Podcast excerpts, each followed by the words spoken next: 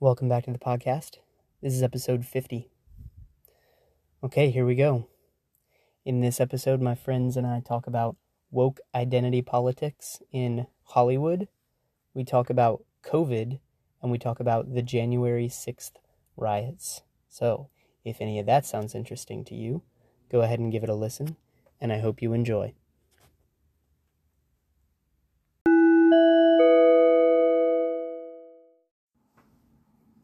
Gentlemen, hello. Gentlemen, How's everyone doing this evening? good. Uh, Good. Glad to be alive. yeah, I am blessed. yeah. Everybody's recovered from COVID now. Uh, It's all Oh. behind us now. yeah, I think it that's will that be. really is the cure. It's just you know everybody French kissing each other until we have hundred percent exposure, and then And you also a byproduct that is peace on earth. I mean, come on. If How do you hate if Bush French and Bin? Laden had just kissed it out, oh yeah. What's we're that? off to a bad start. This is a Yeah, tangent. we What's are. that picture of like the two Russian leaders that are kissing? Oh, it's um You know Brezhnev or is it is it Khrushchev? I think so. And there's like two of the leaders, and they painted it. and It was like both of them kissing. There's like a famous painting of Uh, that. or maybe it's like on the Brezhnev. spray lips? paint. It's like spray. Yeah, like they're like embracing each other, and it's Maybe like it's spray Brez- paint on something. There is a picture of I think it's Khrushchev and Fidel Castro, Kissing. and uh, Khrushchev is is kissing Castro. But it, you know, it's like a, you know, a greeting. it's a Russian and a Cuban. So what else do you expect? That's right. You know, what Great start. Eastern Europeans are affectionate, and like Yeah. I've been to South America, you know, Cuba, South America, Yeah. and they always kiss you whenever. you know, I think though Say that hi. kissing on the cheek and stuff is far more European than I think we take take uh I don't know what I'm saying. Than that we think it is. I'm like, take is not the right. got it really did. brain. it really did. No, but um, what I'm because like I was just watching some old uh stuff on like World War One and stuff, and the Kaiser and the Crown Prince, and Uh-huh. this is Germany, right? They, and they greet each other with a kiss, and I was like, I didn't know that yeah, that man. was. Yeah, yeah, yeah. Uh, Dude, that's like all of Europe. Yeah. I, I would have thought maybe Germany not as much, like Northern Europeans. that's what I was saying. I was like, oh, but they, they treat each other with a kiss. But It always I think yeah, with on, a like- holy kiss. It always depends. The, the the only difference is how many times you do the kiss. right? yeah. Yeah, yeah. Because yeah. that's cause that's cool. Not if you do. It's like do you do like I think Germans do like One once, kiss or two. Do once, and then the French do two. Well, because what I'm I'm wondering is uh The Italians do too. Maybe the French do. The I've seen three. West Side Story. technically the French do four. That was like the old tradition, and it's in the air, right? It's not on like on the cheek. It's changed over time. Like no, it used like I on I kiss- purpose reference West Side Story because they're not Italian. Yeah, yeah. Wait, what is Anyway. West Side Story? They're Puerto It's- Rican.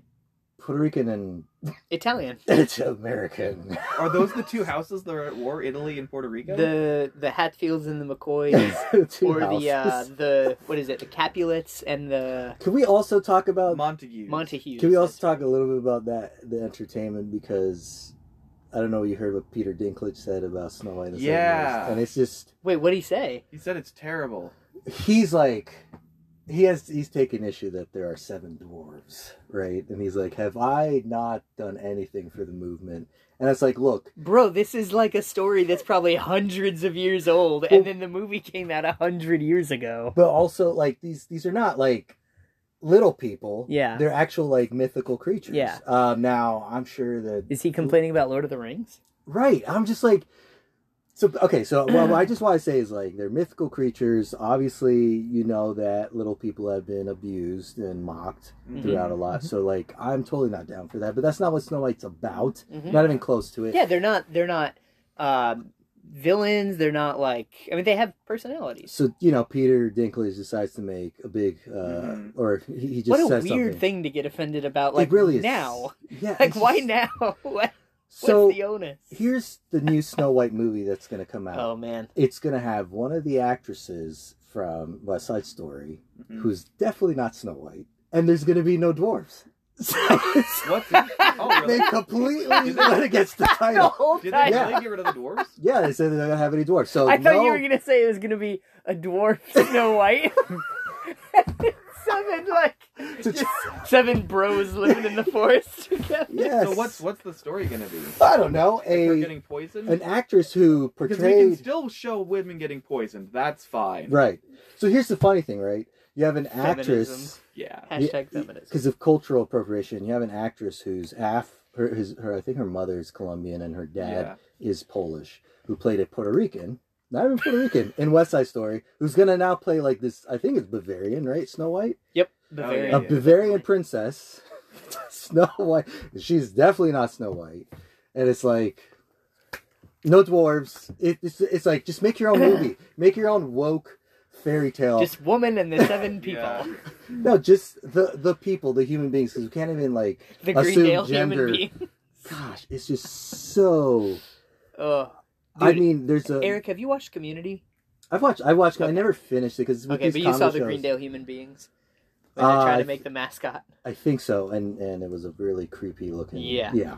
Anyway, huh? That is odd. I'm glad you brought that to our attention. I'm just. I did read about that. Yeah, it's just like. I'm, I what a don't weird know. world to be It's living a in. stupid world. There's an R word that I want to use, but you know you can't. Retarded? Yes, because it really is. I'm like retarded. is So like it's the perfect word for this. before maybe we were abusing. Yeah, I mean, word, I, I get now like, we're using. well, no, I get how you can use it as a pejorative to say like, you know, to say something hurtful about a person. absolutely. But it's like, dude, the development of the human mind in the modern day, yeah. like we have retarded the mind. Yes. We, like at, Mm. we have slowed it down. We've held it back, Oh, I just and can't it's stand like now we have to pretend a lot of things. it. Oh, I think the other thing that's upsetting about all of this is like the goal is not to sit down and create a story. The goal is to appease a Mhm. certain ratio, Mhm. and then the story comes later. And then they like people are surprised that they're bad movies. Yeah. So it's the thing, like, yeah, like the, the it's like the, it's the- propaganda. Yeah, the way you Mhm. start the way you start writing a movie is not storyboarding, but what uh, how are we going to cast this and make sure that it checks off all the boxes that we need to check off? And what like idea do I need to shove down people's throats through Yeah. this through the course of this two hours and fifteen minutes? You know, Yeah. yeah, it's like I mean we're th- this is. Uh, I guess kind of related, but uh, in the garage we were talking about, and I think we might have talked about it on the podcast. One of my new least favorite movies that Miguel is just gaga over. Okay, that's not fair. He he really likes it. Um, is Cruella, and Oh, yeah. I the reason I don't like it is because the thing that I love the most to see in a movie, it has zero percent of, which is subtlety. Mm. And it's like for a movie to have subtlety where like you rewatch it and then you watch it a third time and you're like, man, maybe the director was actually trying to like communicate this or whatever. Like uh, I heard some, you know, the movie Arrival. Yeah. I was talking to a guy at the church and he was like, man, I, I've watched that time that movie four times. And every time it was about something else. Huh. Like the first time it was an alien movie, then it was a linguistics movie, then it was a marriage movie, and I forget what he said about, the Mhm. fourth time watching it. And like, man, that's so great when you can communicate like with such subtlety that you're kind of discovering things on rewatches. And I feel like so many new movies is just like, here's the thought that I that I want you to be walking out of this theater with. It's like I just beat you over the head with that thought for two hours. And so like Mm. Cruella, you start off and it's like, no, tiny baby Cruella, you can't cut a pattern that's outside of the lines. You must abide by the rules. And being creative is gonna get you nowhere in life, young lady. And I'm like, okay, I get it. And we're six seconds into this film, and I'm already exhausted. You know, it's like, is this what it's gonna be? Is just you telling me to feel bad for myself Mhm. for the next two hours? Yeah. yeah. So, anyway, Yeah. No, I, I, I, I, I agree that storytelling is really taking a hit with society nowadays, and that's I think detrimental to Mhm. all of us as human beings because we are naturally storytellers. Or we listen to stories, Mhm. and um, it, nothing comes off as genuine, and it doesn't even make sense. Like I said, Mhm. nobody's making a big deal that I, I think she's the main actress. I'm not sure of West Side Story. Wasn't even Puerto Rican. She's supposed to be playing a Puerto Rican, right? Yeah. Culture appropriation, but it doesn't really matter because in that instance, just as long as they had a look, right? they're they're brown enough. yeah, you know, Right. it's like it's, it's just so dumb. And then, and then yeah, what's going on with Snow White and all this stuff. And I'm not like obviously you know that I'm not a Disney fanboy, um, Mhm. so it's not like I'm so tied to these properties. But it's just to me, it's just the whole thing with storytelling. Like Mhm. for Well, and the thing, Snow White and the Seven Dwarves is not a Disney movie primarily. Like No, yeah. Disney made the version of it that is obviously the most well known today, but it's Yeah. like it's like saying you know the Three Little Pigs is a Disney property. Right, right, right, It's exactly. like these Mhm. are It's not old. In some cases, Yeah. these are like ancient stories. Like what Yeah. is it, Little Red Riding Hood? They have versions of that that are from like the BC era. Wow. Mhm. It's I know freaky, man. Yeah. Yeah. So these are Huh. deep, deep stories. Yeah. But yeah, you were saying you know Well, you're not well, married I- to the Disney. What I am a fanboy of is Tolkien literature, Mhm. and they're gonna do, you know, they're doing a new show on Amazon, and I'm hoping, The. Númenóreans. yeah, uh, it's the title of the show they just came out with is Rings of Power, which I'm like, okay, it's really cool. Lord of the Uh-huh. Rings, the Rings of really, Power. that's what it's called. yeah, because if you don't include, include Lord of the Rings, nobody knows Mhm. what you're talking about. Lord of the Rings of Power. should have just combined it, but um, it should be really awesome. Everything uh, that it's going to go over, and it I think it brings a lot more color to the world. Hmm. Uh, but I'm worried, and there's already hints of like woke culture kind of going, Mhm. but. It's not going to be hopefully over overtly sexual. I think because there's a big backlash against that, and um, yeah, the, the the biggest thing for me is that there's going to be black and Asian hobbits, and understanding Tolkien yeah, literature. Just it's don't. like it doesn't really make sense, but like I'm willing to even overlook that. Just what I don't want to see is like 21st century issues bleeding into yeah, exactly. story. It's Yeah. like you want a movie to be timeless. yeah, You know, you want you want you want to.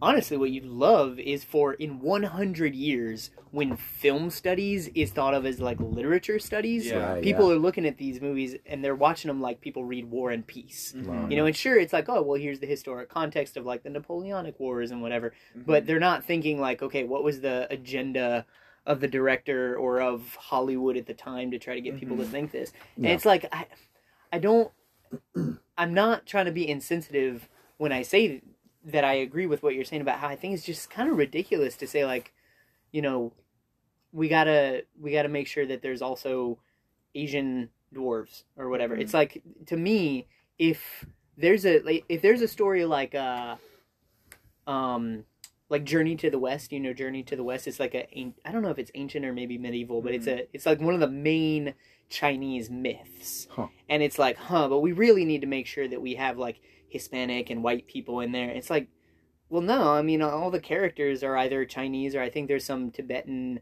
maybe Nepali and and Hindustani people in there, but it's like, Mhm. just let it just let, it be. Just let it be. It's already a thing, you know. I want to. That was- rela- I'm sorry. Oh, I was just gonna say that's something that I was watching a reviewer talking about Saving Private Ryan, and one of the hits about like, you know, the, there was no representation of the other Allied forces in uh, really, really much of any uh, representation of that in Saving Private Ryan. The guy was talking about, well, the movie takes place on this beach, and like going through like this beach, and then they're in this, they're taking this town, they Yeah. go to this town. He goes, that is in the American sector in the beginning of D-Day. If there were British soldiers there in any kind of more number than like one or two, they are wildly outside of their yeah, lines. they're not where they need to be. like, Yeah. and that's yeah, not a good these, thing. these It's aren't an unor- these yeah. aren't decisions that are made on a whim. Yeah. Yeah. Like I and I get, I do get that. Like there is a, um, it is good to have in movies Mhm. an exposure to a breadth of cultures and languages and experiences and cuisines and, Mhm. and mythologies and all that kind of stuff. And so, you know, therefore I would say like uh like the the show Friends. Mhm. You know, you have a, a show called Friends and it's set in like the most diverse Yeah. city in the United States and it's like a white guy and a white guy and a white guy and then a white girl and a white girl and a white girl. Yeah. And those are going to be your main characters. And I can totally see someone being like, dude, what the heck? There's like a whole Yeah. breadth of people that are in this and not not just the main characters, but like almost Yeah. all the characters that have any lines or Mhm. screen time or anything. yeah. So there I kind of see where it's like, you know, if and especially like if I were uh, Hispanic or I'm uh, you know Italian or, or Chinese and I'm thinking of like uh, you know the way that my people specifically have interacted with New York City over the past three, four, five generations, um, and then to just see that this really this is like the largest primetime slot show Yeah. with like actors being paid like Yeah. insane amounts of money. Yeah. Like that would kind of get under my skin, but I cannot imagine watching Tolkien and being like, but where's the representation of, you know, specifically uh, you know, Siberian dwarves or, or, you know, just whatever Yeah. it is. It's like, Yeah. okay. Um It, it doesn't respect the intent, the what the author wanted. Yeah, the original. Um, It's not Context. set in our Yeah. world. yeah, Well, yeah, and it's like, look, I, I was what I was gonna say earlier is I want to relate uh, to people on in a, I guess, in a more human level, not so Mhm. much whatever, because I can watch any movie about any character, doesn't matter what they look like, except for Cruella. except for Cruella. As long Have you seen that movie? no. Yeah, don't. I, I I will say it's got a great um soundtrack, and it might be a movie that's worth watching just so you can hone your capacity to define what a bad movie is. I really do think it's that bad. Interesting. I think it's a technically bad Huh. movie. Mm-hmm. But anyway, I think Um, I just yeah, I want to relate to people that way, and and even like in Lord of the Rings, I'm I'm relating to elves and dwarves that don't actually exist. Yeah. You know what I mean? It's like it's fantasy. Let it Mhm. just be fantasy. it'd And be fantastic. and it's like if you do feel like there is an underrepresentation of different cultures or peoples or not, it's like then show us something about it. You know, don't Mhm. hijack something else and and destroy that, and and also don't not telling us anything new about another people or culture. Because I I actually really do enjoy learning about other people. Oh and heck yeah, man! But Dude, freaking! You know what show did that the best? uh, or I guess shows, but any like Anthony Bourdain. Yeah. What was it? Parts Oh, Unknown. yeah, yeah, yeah. and No uh, Reservations and no reservations. Yeah. Holy cow! I loved Yeah. watching that with Nicole because it's like she loves food and I love geopolitics, and so it's like here's this show where we're gonna go into like Serbia or Mhm. Indonesia or you know Mhm. Sri Lanka or you know we're gonna go to a place and we're gonna hang out with just the locals yeah. and talk and we're gonna you know just and I'm like man that's so cool that is Yeah. so cool to see the the breadth of Mhm. human experiences that there are all around the world. Yeah. And I think the trouble with like something like Tolkien's works is that you're representing uh like like that different land. So what you should be doing is embodying what that character is. Mhm. So like you should be as a dwarf, you shouldn't be saying like, "Oh, I see myself." You can, I mean, you can always see yourself in characters, but you shouldn't be like, "Oh, I see myself," and I was like, "Well, no, this is an elf. I'm not an elf."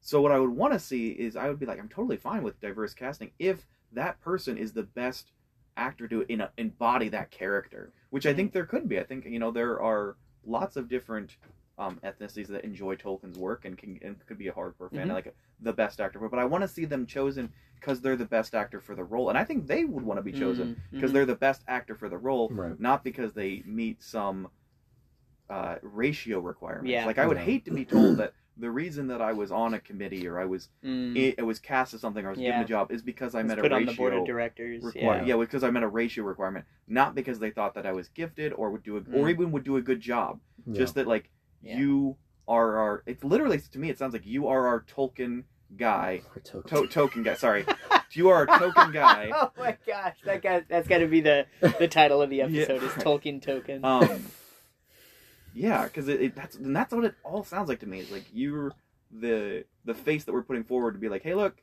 we've got this guy. Like we're not we're not we're not racist because look, we got we got a black friend. That's yeah. what it all sounds Oh, like man. to me. Yeah. Yeah, yeah. It's it's it's not good. I just thought that was um, humorous on some levels and frustrating on other levels Mhm. to hear Peter Dinklage say what he was saying. Yeah. Um, and, and so an, an, a show that I think suffered from that was The Wheel of Time. Yeah. I never really felt like I was going anywhere Mm. new with it because everybody, Yeah. it was all just Well, and diverse dude, and- what is so freaking great? One of the things that's great about Wheel of Time is it has a lot of cultural diversity in Right. it, as far as like, you know, I'm gonna say words and they're not gonna mean anything to most people, but it's like, okay, you have the Seanchan that live across the sea, and they're kind of like the almost like a imperial Chinese type of dynastic system. Um, you have you have the Aiel that are this weird. It, think of like somewhere between Scottish Highlanders and Arabs, like a, Huh. a mixture of those cultures. You have just I, I don't know. You got a lot of different cultures and everything, and then instead of like communicating that through the show, it's like okay, here is you know this tiny town in basically Germany. And I'm gonna fill this town with people who are of all different races. It's like, no, I mean, I don't, I don't care if you made all the people in that town you know hispanic or southeast asian or whatever but it's like they the point is it's a small town and they're not in contact with a lot of the rest of the world and so they would be kind of ethnically homogenous there. Mhm. And then once they venture out into the big big world, then that like uh in the show when they come to um Tar Valon and the Right, White right. Tower, that is a cosmopolitan city. That's a Right. that's a London or a New York or something where it's like, yeah, there would be people of all different kinds there. Mm. And that's where you could really let that shine. But trying to shoehorn it into every scene, it's like, dude, you're also doing your future self a real disservice because there's a lot of awesome ways that you can use this in the future. Right, right, right. You know? Mm. Yeah, I think that would have been better if uh, the small town that they start out in, you just see as like this. I don't know, because it, it was a it's a small. I wouldn't It's the Shire. the Shire basically, right? Yeah, that's a good um, way of putting it. And so, yeah, and it's like in the Shire, it's not like, oh, and we also have elves and we have humans. Right. It's like, no, It's- we're all hobbits. yeah, And we don't get out much. yeah. There's just a bunch of know? farmers, and then to go to this big, and it looked visually uh, beautiful city, and it's cosmopolitan, like the Mhm. the shock value, right? I mean, you don't, you don't get any of that, so it's, Yeah. So are they are they doing it where it's like they're like each of the groups are diverse? Because I could totally Yeah. see, I think it would be a neat thing you could totally do of like where so the hobbits are all Hispanic.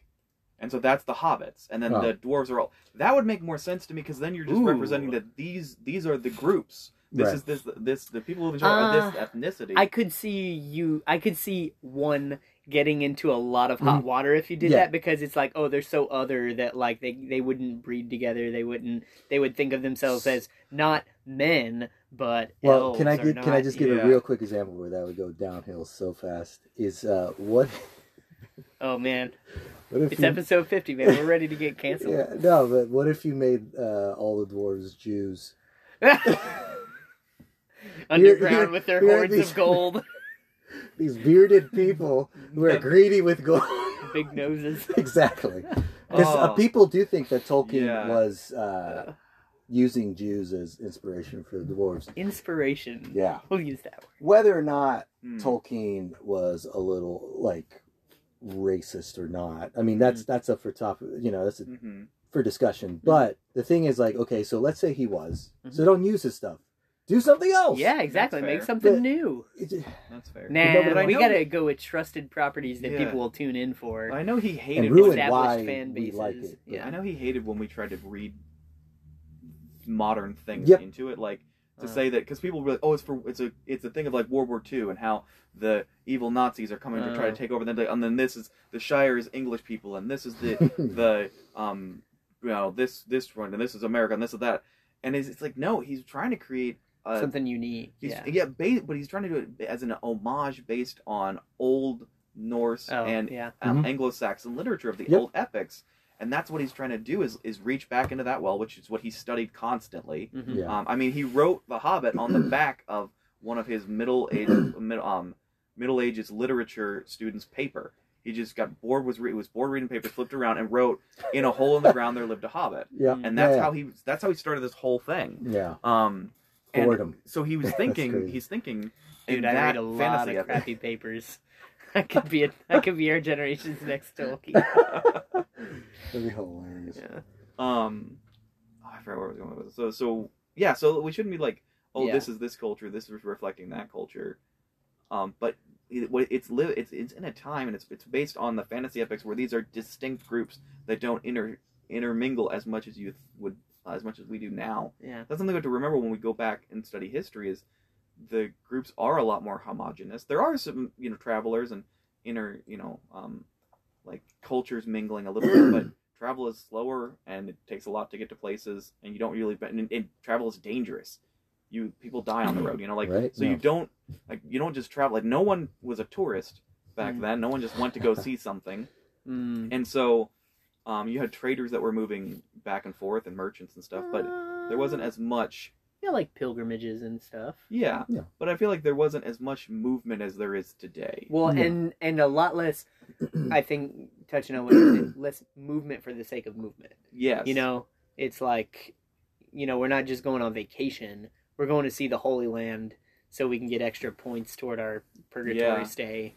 Or, you know, I'm Mhm. going on the Hajj if I'm Muslim to to see hmm And there's know, to the always city of Mecca. there's always outliers, but for the most part, people were born and they died in the same city they were born in. You know. Yep. Yeah, that's uh that's something that I remember listening to um a podcast with Carl Trueman and he talked Mhm. about how like his his wife is from an island off the coast of Scotland, I think. hmm And um it's like everyone there you by the time you're 5, you know the person you're going to marry. You might not know you're going to Yeah. marry them, but like everybody there knows their it's like, Yeah. "Oh yeah, I've I have childhood memories with you." Yeah. Mhm. you know and here like i met nicole and Oh, right, right, you know right. i it's like she's from a thousand miles up Yeah. north and then like you Every know, now and you with again, I forget that. Yeah. are you still thing still Lady Yeah. We're we're talking. Okay. Um, but yeah, I mean, I didn't do one, huh? Crystal yeah yeah, we're still we're still talking, but if anything's gonna develop, it's got to def- develop out of a friendship. So okay There that's, you go. that's just where where we are. so it's kind of like where it was last time just kind of. yeah, I mean, I, I talked to her again about I, I can't, we're doing this with the podcast, but she, she's never going to listen. Oh. Um, yeah, I yeah, I talked to her. I just wanted to know, and, and she was just honest with me. Like she she her past and her past heartbreaks and everything where she's at right now. She doesn't know what she wants. So you know, she's weary of, of like hurting me or anything like that. I'm like, I totally get it. Like I understand. Um, I'm weary of you hurting me too. no, I'm like it's yeah. This is what this is what it is. You you Yeah. put yourself out there. It's Yeah. vulnerable. It may not work out. It may Mhm. it may, but like I'm totally fine. Mm. I'm even just satisfied right now, just being friends. Mm. Um, and I want to help her. Uh, there's some hurts there. heal Heal, yeah, and and even for myself, it helps me. And it's like, um, I'm I'm just you know have friends in uh, that area where she lives that are Christian, and I think she needs that in her life. So I'm trying to just even push that, you know. Mhm. So maybe it'll just end that friendship. Uh, maybe not. It's not like we've decided we're just gonna remain friends, but we are friends. That's Mm, good. And if something's gonna develop, it's got to start from there. mm. So I'm like, I'm totally fine with that. Mm. We'll see. Um, Yeah. But there's a. I'm excited about this year, despite starting it off with COVID. But um, I'm pretty excited. Um, when we started working with uh, Mike, helping autistic kids and practicing Oh yeah, yeah. behavioral therapy. I really wanted to do that to grow as a person. That was a job I felt like I can grow as a person because it it'll test your patience and then trying to help people that uh, aren't easy to help necessarily, like you Mm. would think. Mm. You know, it's kids are already a handful, Mhm. but then if the kid is having trouble communicating, right? How do you deal with that? Yeah. yeah So it's like I want to just do something that's gonna it's gonna force me to empty myself Yeah. you know and it's like um, Mm. th- this just just happened to, to open up and then the, i had another job opportunity that didn't didn't make it so i'm like i'm totally fine with it Mhm. going down this road but i'm, I'm excited because of that uh, plans of just the future um, Mhm. and just where, th- where things might go Yeah. Uh, and if they don't go there um, they're going to go in some direction Mm. so I've kind of uh, learned to just accept the journey. Like it's nothing's a waste because it's all part of the Mhm. story, right? Mhm. Right. And yeah. it's all the stuff god is doing to Right. make you the person that he's making you and if you're ever gonna tell a story, like you have no idea how what you've experienced enriches Yeah. that, you know. So By the way, I want to add an additional tip. Uh, since you uh, are uh, wanting to pursue like working with autistic kids, I don't know if you Yeah. know this couple in our church, um, the Snow, uh, the Snowbrines. Are you familiar? Snow Brian. oh yeah, yeah Yeah. they They work have a a- lot with m25 Yeah, Oh, okay. they have a son who's autistic. If you uh, if you were looking for an opportunity, Okay. well, I'll be working with autistic kids. Yeah. I'll be Yeah. working at a facility. Yeah, do they, but- do they, does that kid go anywhere? Is he more high functioning? uh, no, I don't. Know not if they're- particularly high functioning but i do think that he's largely at home Yeah, Lord. Oh, okay. you know, Yeah. with. But yeah, um, just an example if you want to maybe. help the family help them cope better. Yeah, I don't know what doors this uh, will open up, but I'm just glad to be doing a job where it's helping Mhm. people in, Mm. in more in this way. Um, and yeah, like even just doing some of the training, I was really I was discouraged for several reasons. One, I was older than any of the other people that were doing the training. They were Mhm. like about to graduate UCF. um, So uh, my friend uh, Mike, who works there, he's he's the one who told me about it. Uh, it's actually his business. Um, he asked, like, when everybody was born, Mm-hmm. and I think it was like 2000, Ugh. Right? So, so Oh, right, so jeez. it's- I'm having the same. I'm like, Yeah. gosh, I, I feel so shocked. I got a gun in the house if you want to kill yourself now. right? I felt I was like, oh my, this is so weird. Um, so, anyways, they, I think I ended up saying when I was uh, born, and one of them called me a boomer. yeah. Oh yeah, I remember you telling me that. I was like, I will say, like, it's weird getting to the point where, because I teach high school, and I'm thinking, man, I'm almost twice as old as I was when I graduated. Like, Yeah. that will Ah. soon be, yeah. like, I'll be looking at seniors and saying, I am twice your age. What You freaks what freaks me? I was just thinking Because when I started working there, I was like 24. So I was barely Huh. Wow. different than them, Mm-hmm. you know? Um, yeah, we keep getting older, right? Uh, what just kind of freaked me out when I thought about it was like I'm older than my mom was Mm. when she had me. Oh, yeah. Yeah. I thought that too, Whoa, Yeah. you know? freaks me out. Like just wow. Yeah. But anyway, I was, I was discouraged about that, but then you know I got over it. Um, I, I had no background. I have no real background in behavioral therapy. Mm. Mm-hmm. These kids did. I'm calling them kids. I don't Mhm. care. Youngins. uh, these youngins uh, did. So there was like um, vernacular and understanding that I'm like, man, my mind has to train to work the way because it's a lot of detective work and stuff. And I was just like, my mind just not working like that. Um, and I was able to laugh it off, and I was fine. But another thing that discouraged me was like my interaction with kids was limited, has been limited, and usually anything I've interacted with kids, it was like, make sure you don't do anything that puts you in any kind of liable yeah. position or looks funny or whatever. And so, but with these kids, I've got to hold them, I've got to spin them, Mm, tickle them, like just communicate in a way that they can understand. And so I had to do this one uh, exercise with a kid where I, I had to, after they did the task, pick them up and spin them. Mm-hmm. And I was like, I was just for whatever reason, I was just so discouraged. I'm like, this is, is this really me? You know? Yeah.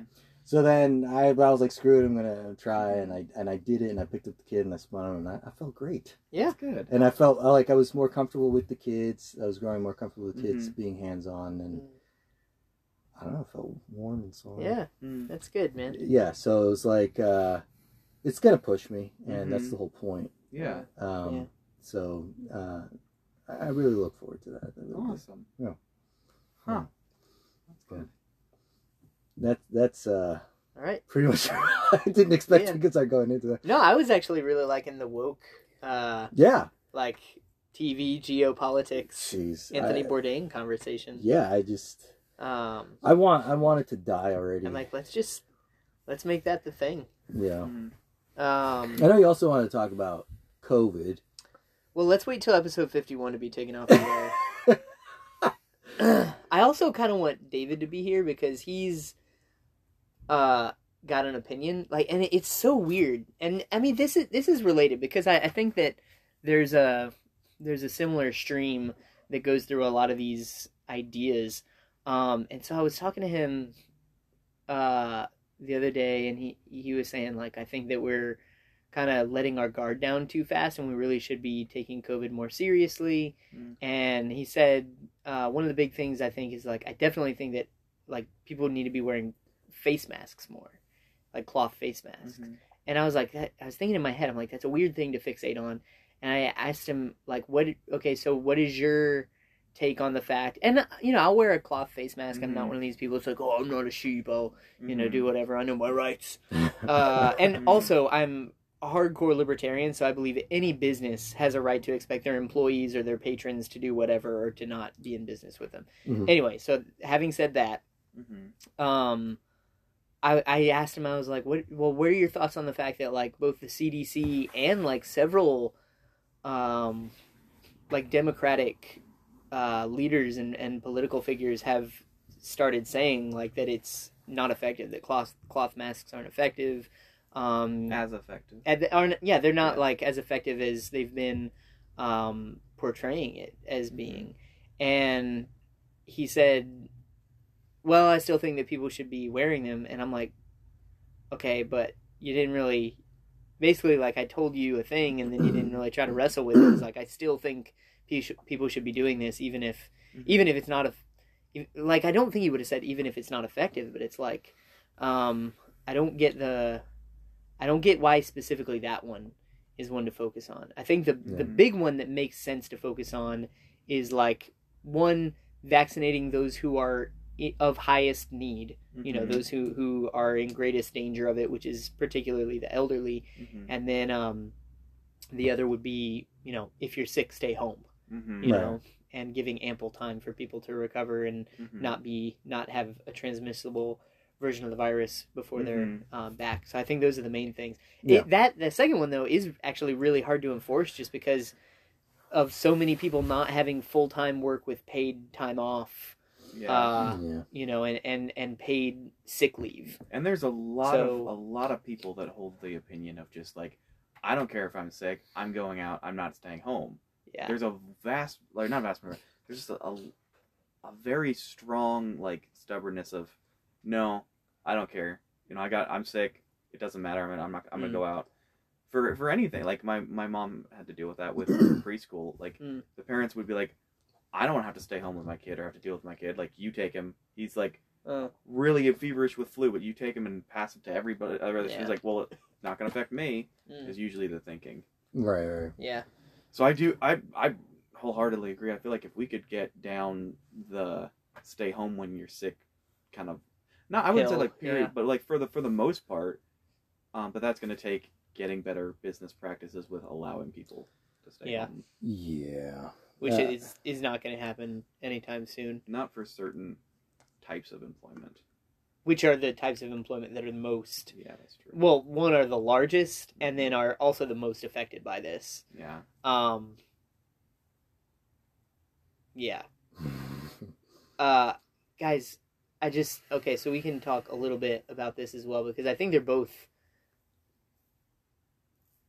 the kind of Mhm. kind of woke ideologies, and it's something that I've been noticing Mm-hmm. and that really has made me think like okay what's what's going on here is um more and more people who are left leaning or democratic or or you know just people who have been more uh, Mhm. cautious which is not always left leaning or democratic they're starting to say things that like would have gotten you in trouble Hmm. you know 6 months ago do you know what I'm talking about No. like I'm hearing so specifically a couple instances are like uh, Anthony Fauci saying um, on in some interview Mm-hmm. uh, like well you know the the numbers are really high but we have to acknowledge that a lot of those numbers are people who are hospitalized with COVID and not necessarily that they're hospitalized because of COVID and so the numbers Hmm. are and he used the word overblown and I'm Huh. like wait a minute like I feel like because one I have been hearing people say that for yeah. over a year now,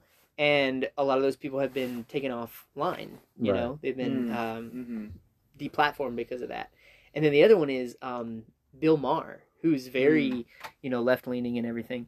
And on his show, he was talking about how um, the especially the measures that are being taken uh, are impractical with regard to like the workforce, and that one Mm. thing that really had started to disturb him is the fact that you go into a restaurant and you have two different classes of people. You have the serving class, and they have to cover their faces, they have to you know abide by these Mhm. certain rules, and then other people they're allowed to just kind of walk around and then, Mhm. and you know they don't even necessarily have to enter with a mask regardless of Mhm. if they take it off when they get at the table um, and then you have people who work from home they're not like they their lives got better by a lot of metrics you know and they, they Mhm. don't have to mask up and they Mm-hmm. uh, you know don't have to de-ice their windshield in the morning if they're Yeah. if they're going to work and then you have you know day workers who like they're still having to do all this type of stuff and he said he he viewed it through more of like a I don't want to say Marxist, but like a class warfare type Yeah. of lens where it's like we're making the lives of of the working class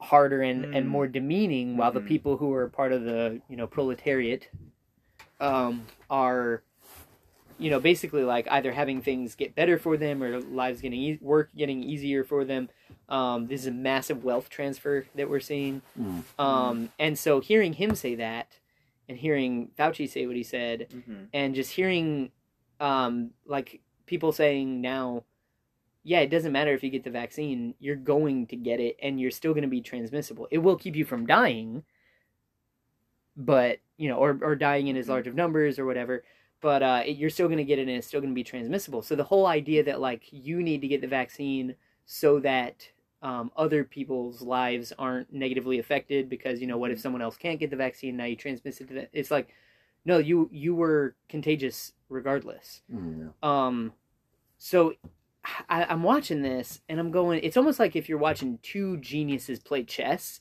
Mm. and someone does something and you're like, okay, I have no idea why he would have made that move. Mm. I don't see anything on the board Mhm. that clues me in as to why Mm. they would have switched the narrative. You know, does that does that make sense? Like, were you aware of any of this, or Um, not not exactly what uh, you're saying. Um, I did watch some back and forth between Fauci and Rand Paul, oh my gosh, um, which is interesting. I think just the problem is it's such a a novel situation? situation. Yeah, I guess. I mean, especially for because I mean, obviously there've been pandemics and, and diseases Mhm. prior, but it's been a long time. Something something like this, and there's a lot of misinformation that's purposely misinforming Mhm. others that Yeah. just because it's just ignorance and, and they Mhm. thought one way and it was it was actually wrong Mhm. and then there's the correct information and uh, you know like this is just why i already have a, a skepticism Mhm. Mhm. towards government and Corporate government- media. Mm. yeah yeah I, I, that I- that is my huge like note of optimism in this is people are losing faith in institutions right and i Mm. actually really like that especially well Yeah. the institutions that we have now right right yeah Mm. um, Uh, what institutions in particular are people co- losing? corporate media Mhm. one as far as like i don't think anybody watches okay i could be wrong i don't think many people watch fox news or cnn or msnbc and think i am getting just the facts you know? It's like they they kind of acknowledge that it's coming to them with this prepackaged ideology. Mhm. um and then like corporate uh politics. Like you know if you're a corporate republican or a corporate democrat like you have um it it's so weird to see how people will will talk on certain issues and it's like what lobbyist is getting you to talk like Yeah. this? You know what what lobbying organization is is like buying you season tickets to the yankees and and convincing you know sarcastic air quotes Mhm. you that this is like the the best route forward for America. So Mm. corporate Democrats, corporate Republicans, corporate media, Mhm. um, just I, I see a lot of people losing faith in those institutions and Mhm. uh, I don't know, maybe just feeling the need and probably the ability as well to like to find information. Um, Mm. you know, I don't want to say on their own because everybody's drinking from some well. Uh, but yeah, I, I just, and the fact that parents are pulling their kids out of schools in record numbers and homeschooling them Huh. because of uh, a lot of what's going on with like critical race theory. Mhm. It's like, yes, yes, please. Like, I mean, honestly, you, I think Mhm. I'm not saying if you're a Christian, absolutely there's no excuse to send your kid to a public school, but man, they've been doing. I, I do think that the controversy over CRT is also kind of overblown, but it's like they've been doing way worse things to your kids for Mm. 20 years, yeah like Mm. teaching them that there's no purpose to their life at all, Yeah. and that they are the product of a series of random mutations, and that Mm. there's no destiny, there's no meaning. Mhm. Um, it's like that's a lot worse than you know many of the things that are espoused in CRT. Mm. Um, so yeah, I see parents losing faith in the public school system, and so they're withdrawing their kids from that system. Um, and I just think, yes, like you know, even so, come Lord Jesus. Mm. Yeah. Um, Mhm. you know that in a in a very w- real sense, but also like, man, if we're gonna be here for much longer, uh, it it's good to see that people are kind of rejecting what's being put in front of them. yeah You know, I do think there are a lot of people who are rejecting, but there there's still a huge amount of people who That's are true. listening Yeah. to the narrative they want to. You know, like Yeah.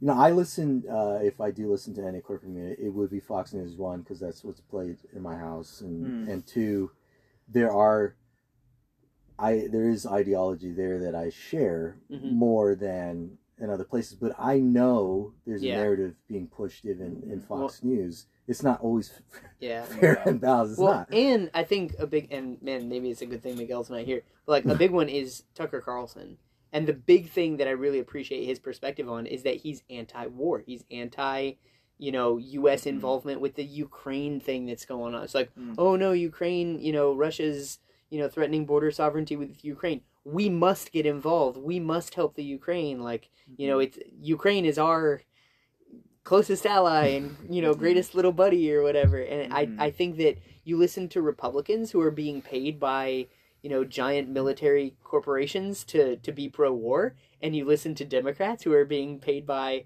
giant military corporations to be pro-war and then you hear a couple voices like maybe a couple more libertarian voices and i think that you know tucker Mhm. carlson is definitely not a libertarian but i think in that sense he just he he's speaking um a truth that not a lot of people seem to be speaking and it really feels to me like the reason that other people aren't saying that is because they're in pockets you know they're in someone's pocket Mm, um yeah. Might be a good podcast to talk about Ukraine. Yeah. Uh, yeah, Yeah, we I can mean- do one on that yeah, yeah. let's uh wait till the war actually starts and then Okay. talk about how right we were the whole time before we Mm. uh It's a, it's definitely an interesting situation there, but like like uh, you were saying, everybody's kind of pushing a narrative. yeah um, and usually the truth is is lost Mhm. in all that. So, you heard uh what happened with rogan uh, what exactly? Well- you talk about Spotify and Yeah, Neil like Young. he he had yeah, a lot of that. Like he had two like incredibly high top level scientists on his show. One was like the guy who invented the first R- mRNA vaccine Mm-hmm. and then the other one was oh, I forget what it was, but it- it's like a big deal guy. Mhm. Um and they were both expressing you know, maybe not necessarily even concerns about the vaccine, but about like the government mandating um, everybody taking it. Like, and, Mhm. and that, that's a troubling route for the government to go down and blah, blah, blah. Mhm.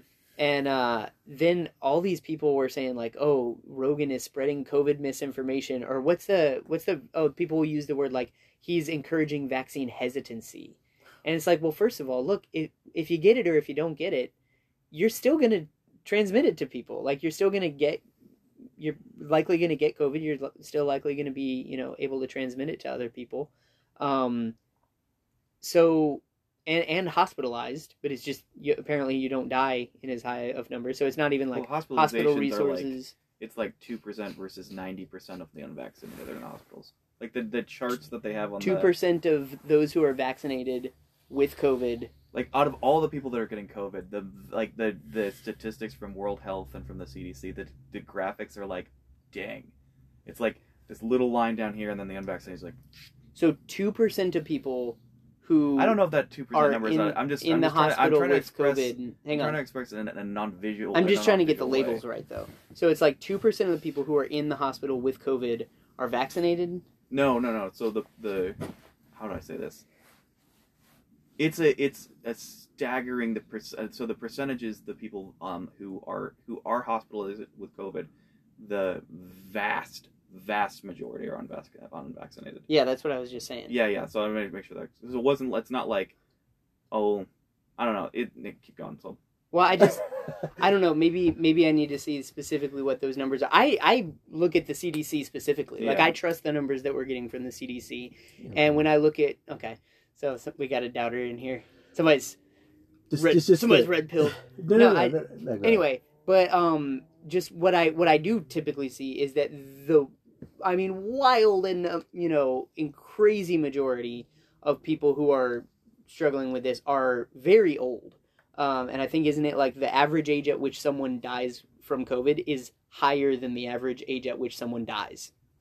Period. Right. So it's like you know, Mhm. if you if you look at the numbers, like you know, eight hundred thousand deaths, and then again, even people like Fauci are saying like the with versus from, with COVID versus from COVID, Mhm. like it really obscures the data, and now the midterm elections are coming up. It's like we kind of got to start to pre- uh, present numbers that make it seem like we have this more under control, Hmm. and so we have to start measuring things differently, which is wild. Um, but then you look at the number of people who have died from COVID who are above 85, and it's this massive number. Mhm. And then between 75 and 85 is a massive number. Mhm. Between 65 and 75, a little bit smaller. And then like from there down, it's like incredibly Yeah. small. You know. Right. Um, Mhm.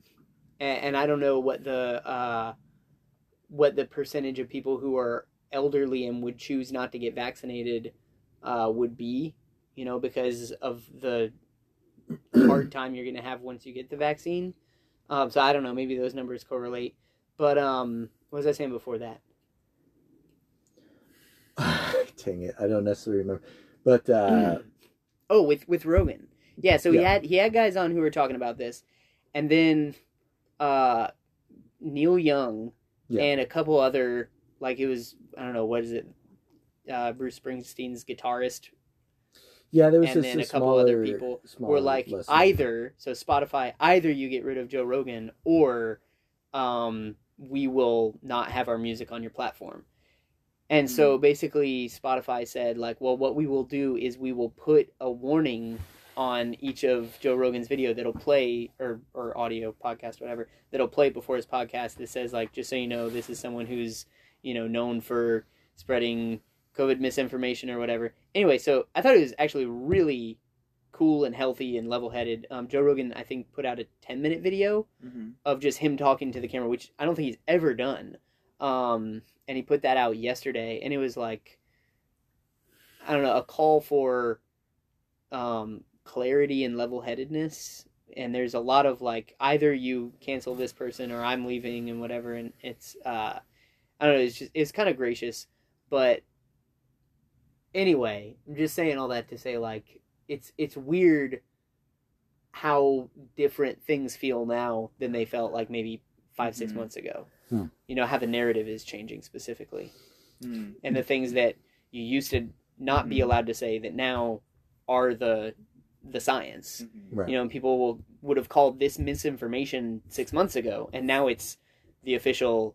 Um, what's the word? Uh, yeah. no, the the official uh, dogma, I guess. No. And then it's like, okay, so what things in six months will be considered dogma that right now are considered Yeah. cancelable? Right. Well, this this is why I'm skeptical uh, with CDC and and WHO or whatnot because they have changed their position several times. And they've changed their metrics. They've Yeah. changed how they are measuring right. numbers, and then they report them as though it's it's this long line of statistics that are being measured in the Hmm. same way. Yeah. I feel like I know enough about those changes to be able to graph out, Yeah. you know, how and when those numbers would change. But Yeah. anyway, Yeah. Um, and so yeah, it, it's it's kind of uh, alarm. What well, I guess what I'm more alarmed about isn't. I mean, there's definitely take having had COVID, just gotten Mhm. over COVID. You know, take it seriously. It's not fun, Mm-hmm. to say the least. Uh, but I think what's more alarming is just the way that people are reacting, and like you said, so Neil Young says something, which is cancel culture. It's been Mhm. going on for a while, but it's just Yeah. getting really, really annoying. Yeah. Mm. And guess what? His music's no longer on Spotify.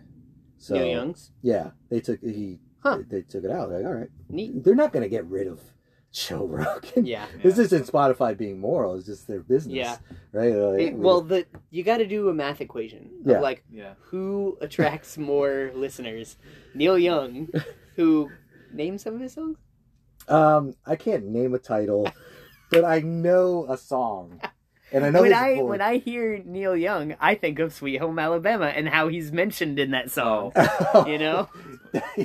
yeah, um. I forgot that. Anyway, I, you know, I've I now know some of the titles of his songs because I've heard this whole conversation. Yeah. But it's like no, Joe Rogan. Like I think the average one of his videos gets or podcast gets 12 million listens. Oh yeah. And It's like so ridiculously yeah. like that's what what's that like Indiana or something? yeah. Mm. Yeah. It, so, anyways, uh, you know, Joe Rogan's Probably more than that. luckily Joe Rogan's not uh, Mhm. going anywhere, and it's not because I like agree with everything or I'm a huge Mm-hmm. fanboy of Joe Rogan. It's just at least that's a platform where there's conversation. happening. Yeah, like very Wh- Which is Open- not happening yeah. a lot. It's just so frustrating. I don't know how we expect things to go. So that's what's alarming to me because again, everybody wants to believe their narrative, and if anybody opposes, not necessarily opposes, but shares another narrative, it's just we're all up in arms, and it's like Mhm. that's not a healthy uh, if, a litmus test of, Mhm. of like where this country's at. You know what I mean? Mhm. Because Yeah. we- we're not sure what the truth is, and then we dig our heels on what we think the truth is, and then everybody else who's not with us is already automatically our enemy, and it's Mhm. like this is how we get the Capitol Mhm. riots. This is how we get a lot of bad that bad extreme polarization. Yeah, Yeah. it's just it's Uh, that's. yeah, I'm sorry. I'm, not, not good. uh, I think that's the thing that's been one of the draining parts of all of this is that there is just a whirlwind of activity of this side and this side and that side, and you're just trying to see like we're in a situation that it hasn't happened before, and we're and they're trying to figure out as they go. They're we're learning Yeah. more about it. We're learning more, Mm. and then each side co-ops that into see i told you see i told like you know like i hear a lot of that from the other side of things where it's you know oh we've learned that the covid reacts this way after more of this test data see i Mhm. told you it was all made up like that's the the ammo that you use it's like well guys we're all trying to figure this out together and neither of you are helping right now Yeah. because we're Mhm. trying to figure this out as we go and see like oh it's actually doing this and oh it actually does that um so that i think is the is the difficult thing and, and is you can't really piece it together because there's so many voices shouting and you're just being like what is the actual thing going on Right. i mean Mm. fauci from this was uh, in, in a video i watched i think it was like february of 2021 was saying masks are not 100% effective but they're at least effective so let's use them for now like because it, it's it you know 20 30% chance of mitigating risk 40% chance like it's better than nothing people who wear seatbelts still die but we're not stop wearing seatbelts Yeah. Right. like I think so it's that's something I, just, I think is helpful is like some of these guys who have been painted as extremists on one side or the other Mhm. have actually been saying this like a very moderate like we're figuring this out from the very beginning but they get painted as either one side saying see what fauci's saying is this extreme like absolutely listen to him and then some people are like he's a terrible like devil wielding person like saying those things and he's just in the middle like if you watch his stuff saying we're not sure this is the best understanding we have we got to do something we can't do nothing Mhm. um yeah I, so- I think um, I'm I'm on your side with that analysis. Mhm. I would, however, say that like when you wear a seatbelt, it makes a massive difference in the outcomes. And yeah, you know, there's Mhm. still a certain percentage of people who Mhm. um, die. And I also agree that even if something is only a 20, 30% Mhm. whatever risk mitigating factor, it's like, okay, if everyone's doing that and we can get the numbers down by 20 to 30%, you know, hey, great. You know, that many more Yeah. resources that are available. But I also don't think it makes sense to say, if the numbers are that low, then I don't think it makes sense to say, and if you don't do that, like you're not allowed to go to this school like you're Mm, not allowed to uh, work in you're not allowed to shop okay i mean private businesses whatever they can Mhm. do whatever they they want to do but the government getting involved in and Yeah. um you know m- most you guys can correct me if i'm wrong on this but it's like i feel like most of the businesses that i've gone to that have said that you need to wear masks have said in accordance with cdc guidelines we're Yeah. requiring that and it's like okay well that's now it's no longer just the it, man man up like target um you know aldi whatever like man up and say this is our decision and if you come in here we want Yeah. you and then absolutely and I, I, again i'll wear it either way but i'd have a lot more respect for that instead of just trying to pass off like well we're just trying to be good little you Mhm. know compliant um Mhm. soldiers and and to do what we're told and it's like Mhm. okay i i do kind of get that but to to say that it's re- like it's enough to kind of bifurcate your society and to make the lives of those in the service industry more difficult um than and well yeah just more more Mhm. difficult than they already are uh i don't think it's a healthy direction to go in with regard to like your labor force Hmm. to just subject them to more and more Mhm. rules that they don't see having a massive effect Mhm. um, like at my school, uh, well, yeah, at my school, uh, I teach government, and there will be rules that the kids kind of disagree with, and I'll say, well, okay, well, I, I'm teaching government, so like let's let's try to write up a petition and like you know let's word it very respectfully and let's say what we mean and and not get out of bounds and not you know just try to be defiant but like let's say specifically what we would like to see changed and let's talk about it and then let's submit that um and then i've been talked to and said like oh these kids just don't want to follow rules and i'm like well no they they actually are following the rules pretty well but some of the rules don't they're not really explained as far as like and here's the reason um Mm. and so it's like they kids don't like following rules that they have no reason why those rules exist Mm. and i'm all about obey first ask Mhm. questions later but if you've been obeying for you know four or five years and you're still not able to really raise the question and get a a real answer out of it that's a recipe for i mean i don't want to say rebellion but like you know conflict Mm. That's fair. so how much should the government mandate this stuff you know what i mean Good question, Eric. uh, well, boy, I asked that question, and, and there's so much to say. I guess because like I don't really like government mandates. Mm. I just don't. I'm like, there's a reason for the government. I don't really like governments. Yes, uh, I I don't like anarchy. I think there's obviously a purpose for government, but I'm I'm, I'm I guess libertarian would be the right title because I'm Yeah. I'm for small government. Mm.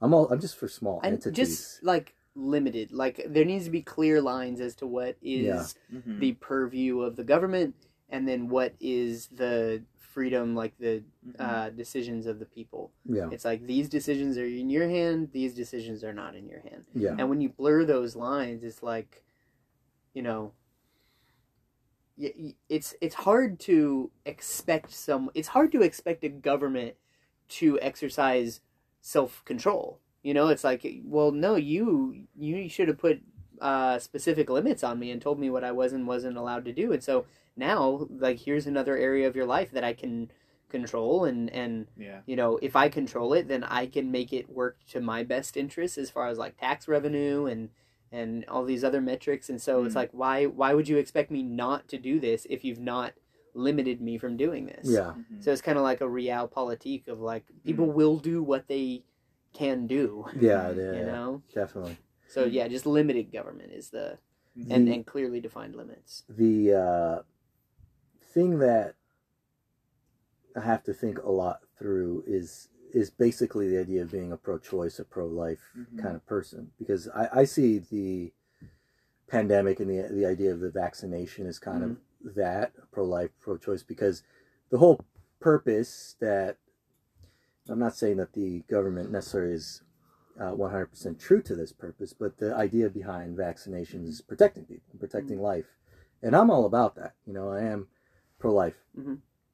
The problem is how much do you enforce that? encroach on the decisions of others in Right. order to Mhm. So if I say, no, Well, this should be a person's. yeah go ahead keep going Right. So I say, if, if this should be a person's choice, then, it, I mean, for me, it just automatically brings me to abortion because I'm like, oh, you know what I mean? Mhm. Um, and I just don't know because, like, so then what's the obvious distinction between the two, yeah I would say that it's much more blurry than than maybe I don't know. May, I mean, correct me if I'm wrong, and maybe you already are accounting for this, but to me, the obvious distinction is whose life are you putting in danger? Right? Is Well, it yours or is it, you know, are are you guar- you know, in abortion, it's like you're guaranteeing yes, Mhm. that there were two people and now there's only going to be one. yes. Um, Mhm. I, I would say that this, I guess in, in ex- extremities, Mhm. abortion is far more extreme. But uh, even though you want to say, well, you know, it's my choice because my bo- like I'm, it's just affecting Mhm. me. Obviously, that's not how diseases work. You will be Mhm. affecting other people. Like we were just talking about. You know, I'm sick, Mhm. but I want to go outside and Mhm. I don't want to wear a mask. And it's like, okay, well, that's going to affect other people. That's not just you who's being affected in that decision. Mhm. But it's not a death sentence, right? It's Mm, not yeah. not like a obviously that's what abortion is. So I would say that that's the big difference. But it just to me comes down to the issue of when life may we can Mm. even just say may be at danger. And this could even go with the seatbelt analogy you're Mhm. using, right? Does the government have the right to enforce and say you hmm must act in this way in Mm. which we have deemed responsible? And it's like, And you get fined if you don't. right? Yeah, And it's like, boy, I don't know. yeah, 'cause which I- I'm not. I'm not necessarily in favor of that either. It's like Right.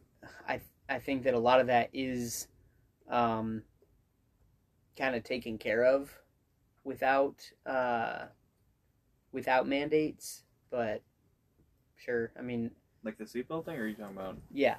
Oh, gotcha.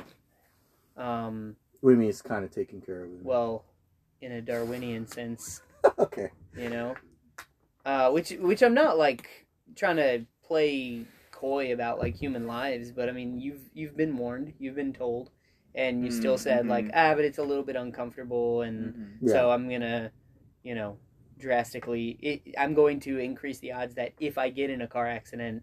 It's going to be way worse than it otherwise could have been. I've totaled two cars, Mhm. uh, you know, in accidents where the airbags deployed, Mhm. and I was like, it was so, uh, it could have been so different. Huh. You know, when I think of if I had not been wearing a seatbelt.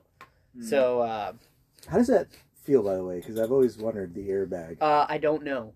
I, You don't it- remember? It's almost like I because I remember the point of impact, and I remember I don't know maybe like a second later being on the airbag. I don't know if like I was hit by it and I was unconscious for the second of of the impact of the airbag on me, um, but I remember being sore.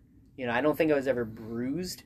That people definitely get bruised. I think I was bruised like where the seatbelt was, Oh, but not necessarily by the airbag. it comes out a Um, lot. or- Honestly, it, it deploys and there's a visible, not smoke, but like a gas because of Okay, the yeah. compression. right? And when I totaled that car the, the very first time, you know, one when I was 18, one when I was 20, um, when I totaled that car, I, I saw this smoke and I was like, it's on fire. It's on fire. Oh my gosh. Like Mm. this car's going to explode. And like, you know, I've seen so many, Mm. maybe too many movies where Yeah. something like that happens. Yeah, Um, but yeah, how does it feel? Um, not great. Right. It's okay. stressful, especially because Yeah. like, man, my insurance. Ugh. I'm an 18 year old Yeah. male. Like, Oh, my yeah. insurance is about to be ungodly. Ah. So, uh, anyway, So my, I'm gonna flip it this way because I feel like it might be easier to say the shoulds versus the should nots. Mhm. So when, when should the government? I'm not gonna say mandate 'cause I feel like that's too much of a loaded word. Enforce things, and we'll we can start with like with uh, public health concerns, like Mm. If a nuclear plant exploded and they needed to evacuate an area. Should the government come in and force people, or is it their choice because it's their land? um, Right, I, that's a good I'd question. say a lot of it is like, look, okay, you got the choice to stay, but if you stay, you ain't getting out, you know, because Mhm. you're irradiated. And so you would be Anyway, uh, a massive uh, health concern. So they could, so the those who get government can quarantine. Um, yeah, it's, I'd say especially in that case because Yeah. the numbers are so ridiculously high. Yeah. Oh no, I'm, just, I'm not. I'm not. I'm not trying to. I'm not pulling you out. I'm just. Yeah. I'm just saying like they, they can quarantine in, in a in a on a, in a crisis where like nuclear radiation, which we know Mhm. rips apart your DNA. Mhm. So in that sense, if, if you choose to stay, they they can they can prevent you from moving. Mhm. but, but it's a good point you bring up because, um, like you were saying, you have to be so careful when you're making laws and when Mhm. you're trying to live, limit government because of something like that. Because someone Mhm. can bring that up as a precedent, Yeah. right? And it's like uh, when it comes to the pandemic and the quarantine and everything, all these things were not well defined. Mm. Mhm. right and so like that's part of also the growing pains of it is that we're trying to figure out Yeah. what we're comfortable with Well, our government And then especially, and I I think I don't know if we were talking about this, uh, Eric, but I know um, Daniel and like some of the guys that were in the garage. We were talking about this before. How like a friend of ours got COVID, and then the policy had just changed with the CDC, where it's like, okay, after five days. You can go back to work, and I really do think that the CDC changed the, that policy because of like the lack of functionality of telling people that they can't work for 10 days especially in an economy where like we said before people don't really have paid time off so anyway our friend um, tested and then they already had the next like two days off and so uh, they took three days off of work and then if they had like if they had chosen to stay home after that they would have been penalized for it it's like okay the cdc said five days So you can take another day off. First of all, they're already losing money because they're not a salaried employee. So every shift that you don't work, let's say that you're making, you know, even minimum wage is ten dollars an hour. So that's eighty dollars a day Mhm. that you're missing out on, which for some people is like Mhm. a life changing amount of money to to lose three eighty dollar shifts in a row Mhm. back Yeah. to back like that. Mhm. So um anyway, where was I going with this? So the person goes back to work. And to be honest, they're probably still contagious. You know, the Oh, yeah. Omicron is what, 70 times as contagious as the Oh, Delta yeah. variant. Um, it's not nearly as as deadly, No, which but is great. But it has swept through. Yeah, but it, it's massively contagious, Oh yeah. uh, which is why the numbers of people having COVID are incredibly Yeah. high, but the death numbers are still Yeah. way lower than they were back in even like Percentage August. wise, Yeah. but they they said, and it's it's true. It's No, common even sense. as raw numbers. Well, because I think this makes common sense, or this is common sense, where it's like the more people who who get it, the percentage wise, like the the mortality rate is lower, but you will still end up catching up. but that makes sense if it's like uh you know it's it's 10 times as contagious and it's one tenth as deadly then you're than you're you know averaging out Yeah. Mhm. um but the numbers actually skew way more optimistic than that Okay. where it's 70 times as contagious but it's like i don't know Mhm. maybe another order of magnitude Okay. Uh, off of that it's it's less deadly which Yeah. thank god and Yeah. also Yeah. this is typically what viruses do is they become more contagious and less deadly because you know they want to infect and propagate but they don't want to kill the host okay so Just friend- weird how what's that you spoke of a virus like it has this cognitive. kind of. And it- it, but it, I mean, it's, I'm not saying Have you that's seen not true. Osmosis Jones? Yeah, right. you're just a bunch of individual neurons It's just Yeah. man, Ah, i'm kidding life Uh, amazing. Okay, Or am I? So our friend goes back to work. Okay. He's probably still contagious, but Oh, yeah. if he had not gone back to work, he would have lost a fourth shift. right. So now he's up to Hmm. what three hundred and twenty dollars of in- pre-tax Yeah. income that he's down, and like that could be a life-changing amount of money um, for this individual. So he's three hundred and twenty dollars down on shifts, and he's starting to incur penalties. And this is a friend who already had to, because of some very unfortunate circumstances, have uh, unpaid time off mhm. Oh, that yeah. he was, you know, getting penalized for. And so it's like, okay, if those points rack up any higher, I could just be unemployed, right? Which I don't think it's like, man, if if I see that I'm in that kind of work environment, I'm getting my resume together. Mhm. And I'm I'm trying to, you know, find a way out while I'm working there. I'm not going to wait till I'm, you know, fired to start looking for my next job. I'm, I'm already shopping Mhm. around. Anyway, so our friend is in that situation. Another friend says, Friend one, uh, I think that it was selfish of you to go back to work. I think it was unethical of you to go back to work, acknowledging that you could, um, you know, be putting other people at risk because of the exposure. And so I was talking to this friend, and I said, I don't think that's a very fair estimation. One, because the person's kind of in a pickle, and it's not like the Yeah. the decision is 100% in his hands. But even if it is, um, if you were to ask me, uh, Travis, would you rather lose your job or have someone else get COVID? It's like you got to choose one of those things. I would say I would rather that as other person get COVID. Hmm. Um, just like I would say I would rather another person get the flu. And COVID is more deadly than the flu by the raw numbers. About twice as many Mhm. people last year died of COVID as the flu. Mhm. But if you were to say, Travis, would you rather lose your job or have two people get the flu? I'd give two people the flu and not get fired and continue to provide for my Mhm. wife and baby girl who's on the way. So it's like, in that case, I do think there's a way of measuring the numbers um, to to come to those answers. Yeah. So that's a very roundabout way of getting to the point where it's like, I don't know a ton about nuclear radiation, but I've seen Chernobyl, and yeah. it doesn't seem like your odds are great of Yeah. uh, you know not having a disparate outcome. yeah. So uh, Ha- having seen Chernobyl, um, which highly recommended. Mhm. Um, I, I, not that I would want the choice. This would be the worst choice. I guess one of the worst choices to hand down to someone. But to die because of COVID complications, which isn't fun, or die from the radiation. oh my gosh, Uh, it's COVID. I'd rather die of COVID 20 times back to back. Like and be resuscitated, totally healed, and then put all the way through it again. Uh, I don't know. It, it's a very graphic representation of the Yeah. movie. It's it's like turning into pudding. Yeah. Is the I mean, Yeah. yeah. Unless Oh, I we man. don't even Anyway. have to. Yeah. I'm like how is There's there still there's a how's not there still a many circulatory system in there? there's there yeah there's uh, there's not many ways that I can think to die worse than what radiation does. Well, Why that has to even be So- a reality? Yeah. So we have conceded that the line of you know can the government quarantine or can they Yeah, there is uh, a- what was there it, is a level. is somewhere. You know, Public- it's not none, and it's not it's the the line like we're not putting the dial down to zero or up to hundred. Yeah. somewhere in between there. So it's like I think that there really does need to be an equation that's worked out, and there probably is Yeah. one to be honest. Like there probably is a, a White House staff equation that's Yeah. like okay, if the you guys have heard of like what an R naught is, um, No. R and then a zero after it. It's the replication factor of a virus. yeah. So it's like if the Mhm. R naught is greater than one, then for every person who has it, they will pass it off to one person. So if it's 1.1, Mhm. then the virus is going to slowly increase, Mhm. and Right. that's going to wind up being an exponential factor. Mhm. Um, and if it's less than one, then the virus is on its way out. Right. Okay, Mhm. so the R naught of the virus times you know the population density time you know whatever that math is.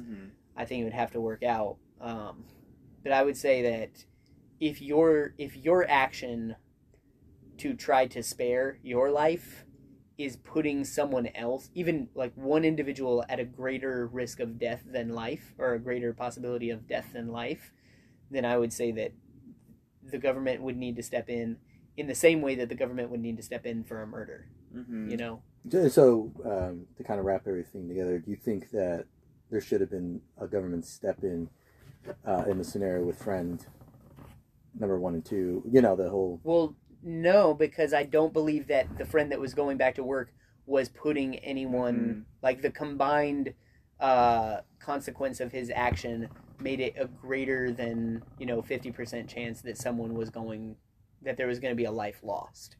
I don't think that his action of returning to work had a substantial. Um, I think that's very. It's hard to really measure that. Yeah. Um, but you know, there's obviously there's going to be a difference, like we were just talking Mhm. about, with when it when you got this heavy radiation poisoning versus Mhm. COVID, and then, I mean, uh, I think SARS, which, COVID is SARS.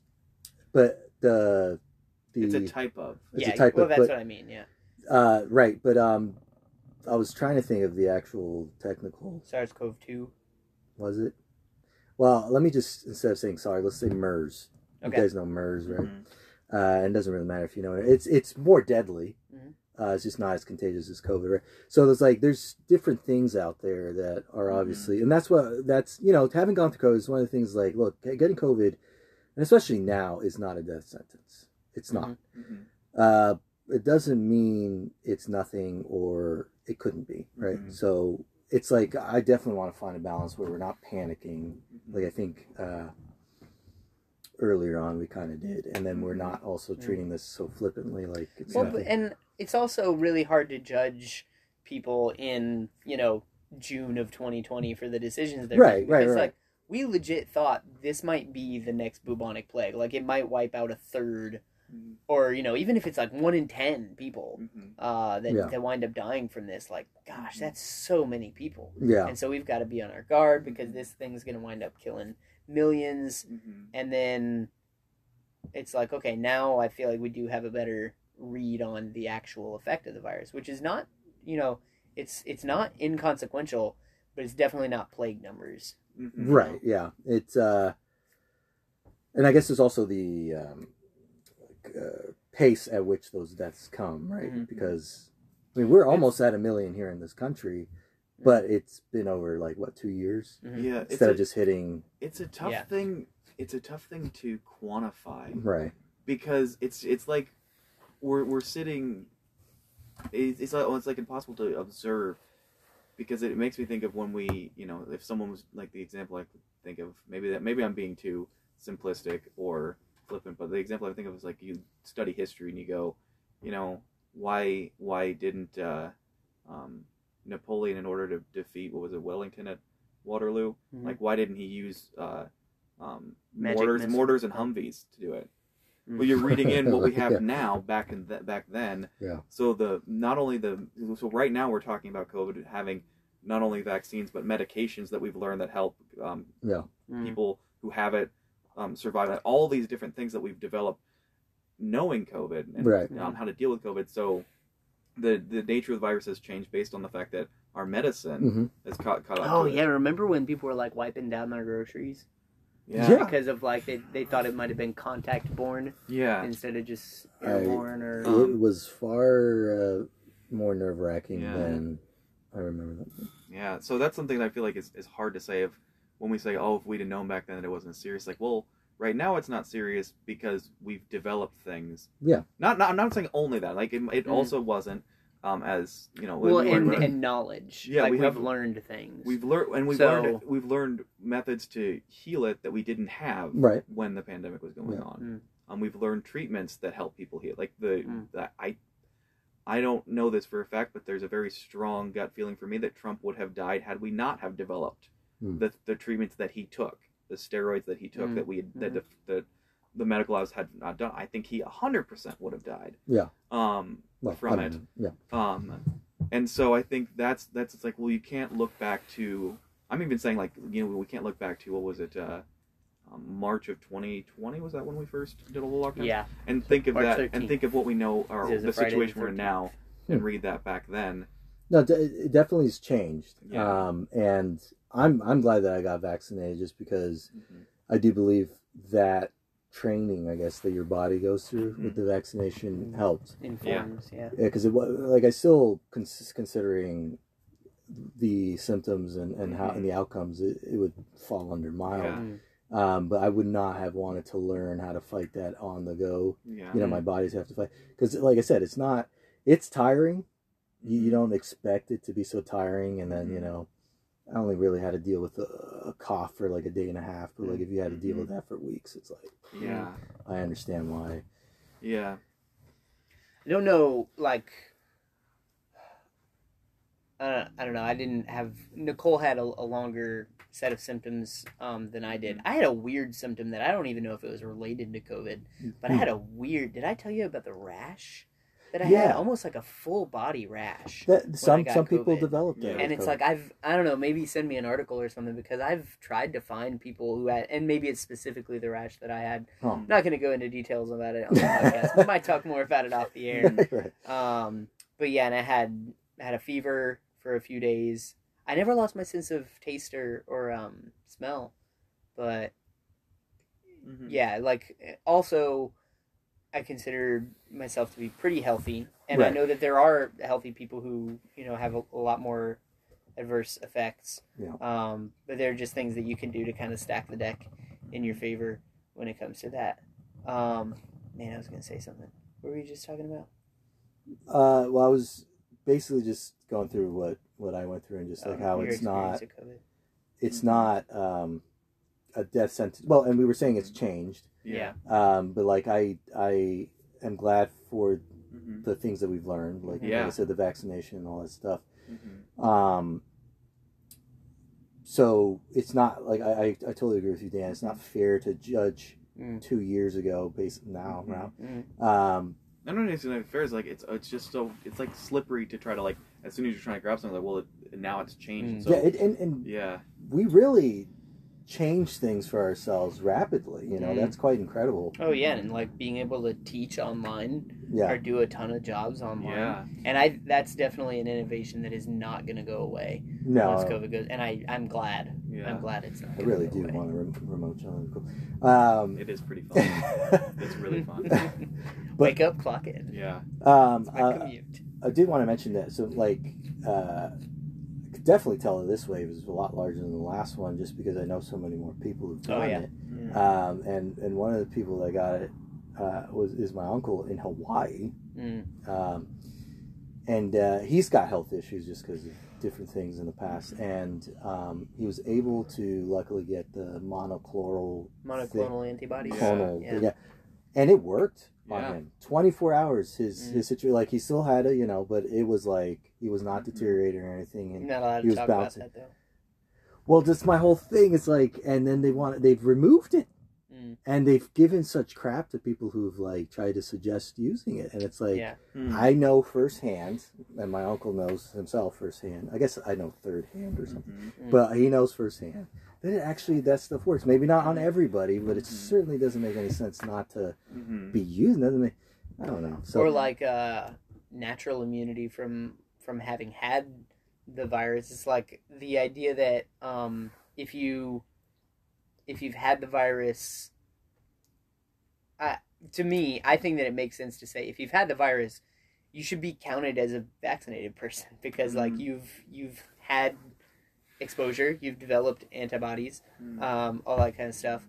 And then there was a there was a New York Times, I believe, article, and it was like a Mhm. uh, op-ed piece that it was entitled i've been vaccinated and boosted and i've gotten covid can i please go back to life as Mhm. usual and or can i can i go back to my old life please and then the response was like well you know it's not a guarantee to say that you couldn't get it a second time beca- and it's like dude just people are exhausted and like i was saying about the rules you know kind of thing at my school it's like yeah, you're really um, exasperating people and putting them in a situation where they're Mm. not going to want to they're not going to want to comply they're not going to feel as though their well-being is your priority you know and that you're acting in their best interest Hmm. so that's a hard Yeah. thing to watch kind of happen well, and I mean, to be honest, maybe they're not always trying to, you know. Um, what act in people's best yeah, interest right. what what Or they make things worse. Uh, oh my gosh like if if i can just say this there have been times and not just even with covid but like there's there have been so many times where i go it's almost like someone's trying to make this really bad you know like uh the presidential election it's like mm. there's a there's a democrat that no democrats like and there's a republican that okay now he's got a following but like you know this is not it's who who who put us in a situation and it's like okay well maybe this is just you know uh what do they call it reversion to the mean um where it's like people are going it's like this is just the natural effect of people panic buying on a certain candidate against because they think they'll win against a certain other candidate and it's like i don't know if i can attribute both of these last presidential elections to just that to just human nature and human um Mhm. like panic uh it i'm not a conspiracy theorist but i'm Mhm. like how in the world are these the people that we're putting up to be the to being the leader of america you Hmm. know it's like It's- no one's happy with these people It's true. Uh, it feels like uh, Yeah, but when have we ever been happy with a president? George Washington. oh freaking george bush right after 9-11 man Well, what that's do you true. have like a 92% approval rating it was Yeah. it was crazy Yeah. but i i mean you know i wasn't happy with barack obama and it was the same stuff Mhm. with uh and you know especially because when he first became president i was probably still a republican and i was like Mhm. oh uh but what about abortion and all that kind of stuff and it's like let's get real i mean bush was president for eight years we still have abortion Yeah. um so obama became president it was always like an abortion or like Mhm. you know whatever gay marriage type of conversation Mm-hmm. but now it's like holy cow it's like you know people have used the word dumpster fire before Mhm. but man it just seems so Mhm. bizarre it seems like we're in such a bizarre world situation Well, it's uh, we're reaping what we sow, I- and I agree. Like, a democracy is full of people who get the leaders that they deserve like you know, Mhm. I, I, I- I don't think, better or worse and that's the thing with. Mhm. I've said this already, but like with presidency and the celebrity that comes with presidency, it's like Mhm. there are so many other government like, Yeah. uh, officials that Yeah. matter. Yeah. it's like could kind of look at that as speaker well. of the house supreme court justices But just like you look at what goes on in those in the in Yeah. the in the House and the Senate, Yeah. and it's like, how does So anything childish, you get know? done? And it's just yeah. With like all that, and then you add a pandemic and all this information that's out there, and and and everybody, you know, Mhm. hey, you know, I have the internet, I have a camera, I'm gonna start putting stuff out. It's just like it it And This that's is- with our podcast. Yeah. this is just alarming because it's like everybody is pissing each other off Yeah. and uh, there's a lot of weapons out there it's going to Yeah. eventually you know what's the saying the chickens will come to roost or Mhm. the chickens will come home to roost. will come yeah. home to roost and it's like that's hmm it's kind of a matter for me of uh of uh of when Mm-hmm. at this moment instead of an if um, Mm. in this country. And you know, I think in another podcast we should talk about Ukraine, but just what's going on there um, Mhm. is just very interesting. Mm. And then if you just kind of zoom out, though, these are just these are just the kind of things that that have happened throughout all of human history. Yeah. And I think we like to think ourselves as a special generation, and we're not. And uh, I'm not saying this because our generation is special, but I definitely think COVID is something that is heretofore unprecedented, like heretofore unexperienced. And it, some of that just has to do with the fact that nothing like this has hit the world post globalization. oh, You right, know, yeah, Like since since every business in Sydney, Australia is dealing with clients in London Mhm. and New Delhi and you know whatever, it's like since that has Yeah. been a thing, this has never happened. no, you're and right. so it's having a totally uh, new effect. It's even in a different it's, context. It's, yeah, exactly. It's the same phenomena, but it's Mhm. having a, a new effect because it's in a new context. So in that case, it it's like this is. Mhm. I think this is special. Well, it's also Not yeah, in, a, no, in a good way. This has Yeah. also been the first pan one of I, I think it might be one of the first global pandemics that we've had with modern medicine. Hmm. The other pandemic, like the plague, the, you know, we don't hear like the situations like this happening during the plague because no one knew how to it how infectious disease even worked. So that was a whole about different situation. what did you say about like Spanish flu? I mean, that's turn of the century. There was a ton of modern medicine advancement, but I feel like Mm. the level to which we have now. Again, I'm not saying it's it, it's infallible, but Mm. just we have a greater understanding of. of Well, we're leaps then- and bounds than even hundred years ago. They did- they oh yeah, not hundred years ago they were like, surgery. my baby's crying a lot. Here, give him some cocaine, you know, or something like that. Well, like dysentery But, would kill dude, people. honestly though i mean and, and i'm not i'm not trying to launch off on a Mhm. different um on a different subject but you know five years ago if you had asked americans like how do you feel about big pharma about the pharmaceutical Yeah. industry do you feel like they're wholesome and have the best interests of the people at heart or are they like money grubbing capitalist like who sacrifice human lives every day to turn a quick buck That's what I would have said. five years Everyone ago. Everyone Hmm. would have been in the second boat.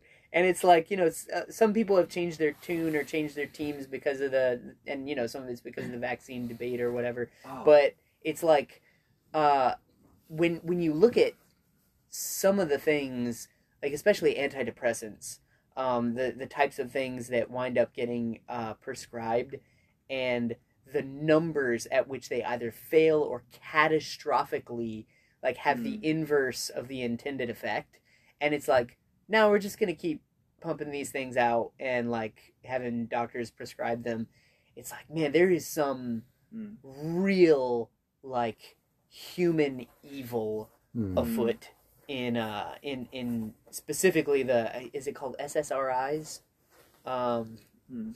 Oh.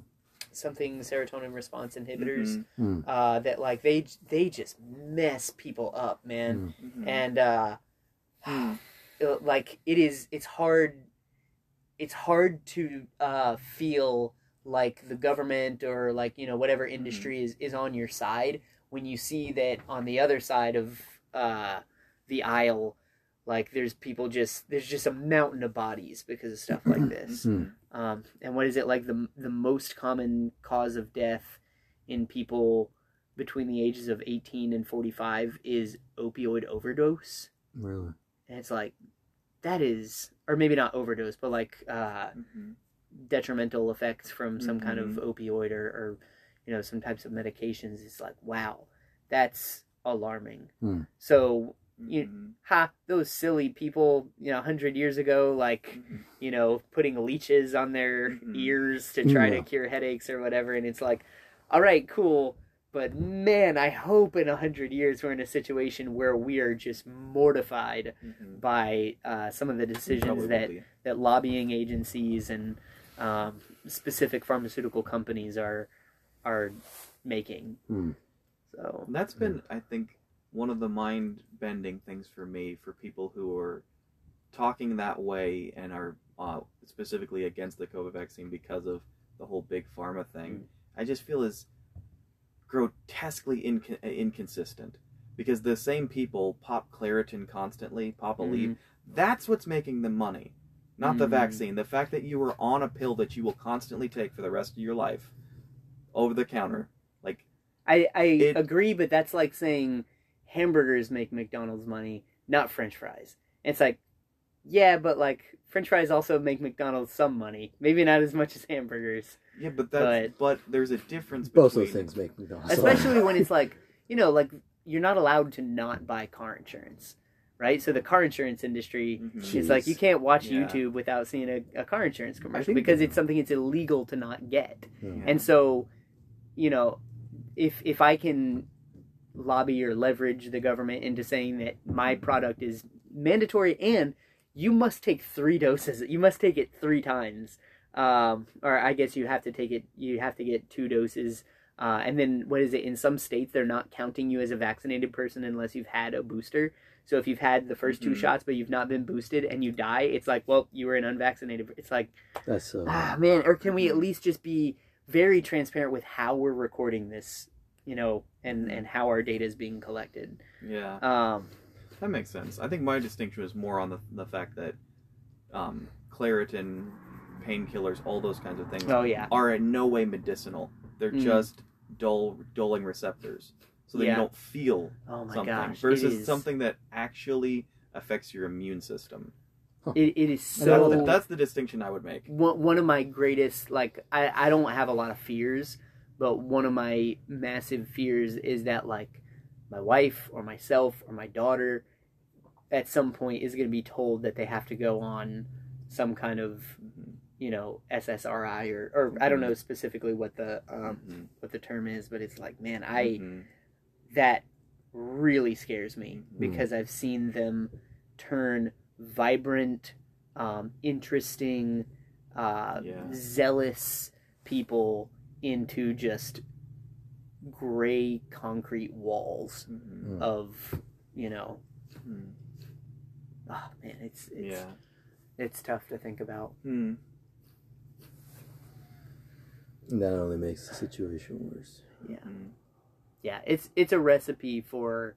I don't know about revolution, but it's a recipe for um, conflict. Is the word that I had used earlier, and um, we're making poor people less happy, and we're making. I think we're making rich people less happy because like people are are actualizing the American dream, and then they're like, "What? Like, where, where's all the Mm. where's all the satisfaction? Where's all the serotonin I'm Mhm. supposed to be getting?" Yeah. And so, um, yeah, Mhm. this feels like the beginning of a movie that, like, you know, Mhm. doesn't have a good ending. Mhm. I kind of want to pose the question is generally related, but uh, do you think the label of uh, the people that went into the Capitol building, insurrectionists, you think that that's a fair label? I think that if you're going to define an insurrection as an attempt to disrupt a uh, government procedure, not not procedure, what's the word I'm looking for? Action. Um, then I'd I'd say yeah, you should you should technically use that. Um, now I will say, uh, when I think of those guys, I mostly think of a bunch of morons and not like Mhm. this is an organized coup that's happening. It's the Um, worst organized coup, yeah, if that's what that was. and then especially like when you look at like uh, I I remember I googled because I actually had this conversation with uh, you Dan um, not long ago and, and talked about like you know wait do you really think it was a coup? Because like you think it was a coup and just everybody forgot their guns? I, I And- still I, I still want to see that like okay so that group not having guns is like saying I'm finding you know, like it, it is it is like so.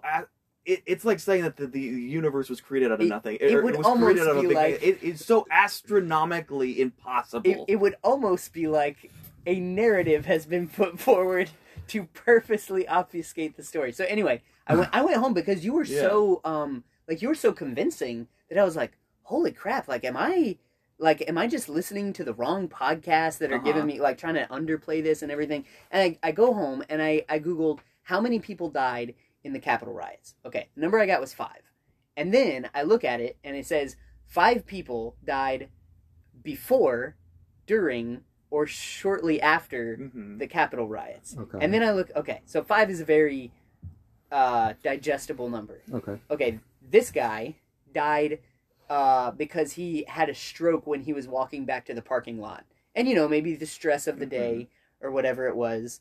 Um, there was the girl who got shot by a cop, right? Mhm. Uh, what's her name? I can't remember. But I know who you're talking about. She's, she was a Um, veteran. Mhm. Uh, one of them they would not disclose the uh, uh, the cause of death. One of them they died from injuries suffered by being trampled, but they died like I think the next Mhm. day. Hmm. And then I think the other one was another one where it was like a heart attack Mhm. before any like breaking into the Capitol happened. Hmm. And it's like, look, I think what they did was dishonorable and um, ridiculous and retarded Mhm. like in the Mhm. in the sense in which I'm okay using that word, but like to say that this was a orchestrated plot by you know the the the Trump org Mhm. it's like man if if they really did organize that what an embarrassment Yeah. like Yeah. that that's the But I mean, that's not off-brand for Trump and his organization. yeah exactly Just be like a complete face, like Trump steaks, a Trump face plant. Like, um, Were you gonna say face plant? I'm not, or- I, and I'm not saying like they were using weapons. I'm just saying that cra- unless they all went, were patted down before they got into the Capitol grounds and were removed, weapons were removed from like that group not having weapons is like it. You could not convince me that was like these are people that like they take it as a pride to be like having a concealed weapon every single place that they go. Like Okay, they they sleep with concealed weapons. Like so how in the world would they be like I'm not going to go and take my weapon? So then, uh, I, I I don't know if it's confirmable. You know, Mhm. how many of them or, or whatever had a concealed Yeah. um, on them. So that that would would have been. so are you saying that none of them brandished a weapon? Uh, I I wouldn't even go so far as to say that I'm 100 percent sure about that. Okay, none of the insurrectionists, and I, you know I'm I'm okay using that word. None of them shot a gun Okay. um, or yes. shot anyone. Like so, n- Yeah. not only did they not shoot anyone, no one discharged a firearm in what is being called a coup. In what it, I mean, good night. Was it was it Kamala Harris that was like, you know, December seventh, nineteen forty one, September eleventh, two thousand one. Uh, January sixth, twenty twenty one. These are all days that will, you know, forever haunt the the American psyche. And I'm like, are did did like a Republican write this speech for you to read just to to Mm. discredit yourself? It- Like, like I said, there are times when I'm like, this is so this is going so poorly that it's hard for me to think Mhm. that it's not going this bad on accident, or that Mhm. that it's not that it's it's hard for me to think that it's going this bad without it Mhm. being orchestrated to purposefully go Mhm. exactly this bad. Mhm. So anyway, the the the idea that like how many thousands of Americans died in Pearl Harbor and in uh you know September 11th, and then it's like five people, one of whom died because they were shot Mhm. by a cop. Yeah. You know, uh, so it's like you you don't. It's almost like you wouldn't count the Nazi deaths in you know no, that makes, whatever battle. But that's anyway, that's helpful clarification because I think I I thought you were saying like none of them had weapons that were peaceful. pro- Like I so as far as just yeah yeah, and even you know you can have a weapon and be a peaceful protest. But it, it definitely it definitely so- was of people getting worked up and then encouraging each other to go further and further. Because watching live footage, I mean, they were all rushing in and being super excited about it. But I they, they said Russian. Like, rush no, They were So- all Russian. Yeah. it was one of that one of the That's another thing. and it was one of those it was one of those situations where it's like they got in and then it's like well what do we do now Yeah, it's like it's these like are kids that like these are popped into school like popped into the teachers lounge and they're like all right there's a coffee pot what do we do now I'm Yeah. gonna put my feet on this Mhm. desk and you're gonna take a picture of me. Well. It's like, yeah, it, it, it doesn't strike me as September 11th Mhm. struck No. me. Um, I will admit, like the day of it happening, I was like, oh shoot, like what's going on here? What's what's gonna happen? Mhm. Uh, but at no point was I just like you know floored Mhm. like I would have been by a 9/11. I do think event. that it's and to have to have written a speech like that is, I mean, Yeah. such a faux pas. Yeah. You know, I do I think it politically and just as a human. I think it was just that mob mentality, but it was a, a uh, an invasion of the Senate building, which I think should be punished with treason. Ooh. I I'm Uh, not, I mean, they are in jail, Yeah. right? yeah. Uh, I'm not. I'm not there. You, so you, you so we can just go in and break into Capitol buildings? no, Yeah, no, no, I- I, well, I I would say you you can. We have the freedom to just like break eh. in and destroy stuff in the White House. Yeah. I think so. I know you guys are like, "Well," but Well- here's the thing: the the it's predicated on the idea of a government for the people, by the people. well, and this is the House of the People, and I, I've heard the argument that like, okay, you have the you have the Minneapolis riots where it's like, I am upset with the government. Mhm. I'm gonna burn down my neighbor's business. yeah, And then someone else is like, I'm upset with the government. I'm gonna break into the government. yeah, And it's like, okay, one of those is is more of a, a linear thought than the other. yeah. Um, but I I I don't know if I would count it as treason because uh, it, it's almost like uh, and man, Mhm. like I got to be careful with this. It's almost like the American Revolution, where it's like the people who Where did five that. people died. Huh? Where five people got shot and we, we wanted to rebel. No, man, I, I I'm not. Obviously, That was a terrible, a like, lack of parallels. sarcastic joke. Sorry. Um, it's it's almost like with the Well, American is British. Revolution. No, I feel bad. I shouldn't have said that was a sarcastic I joke. think that I think that treason really does have to do with intent.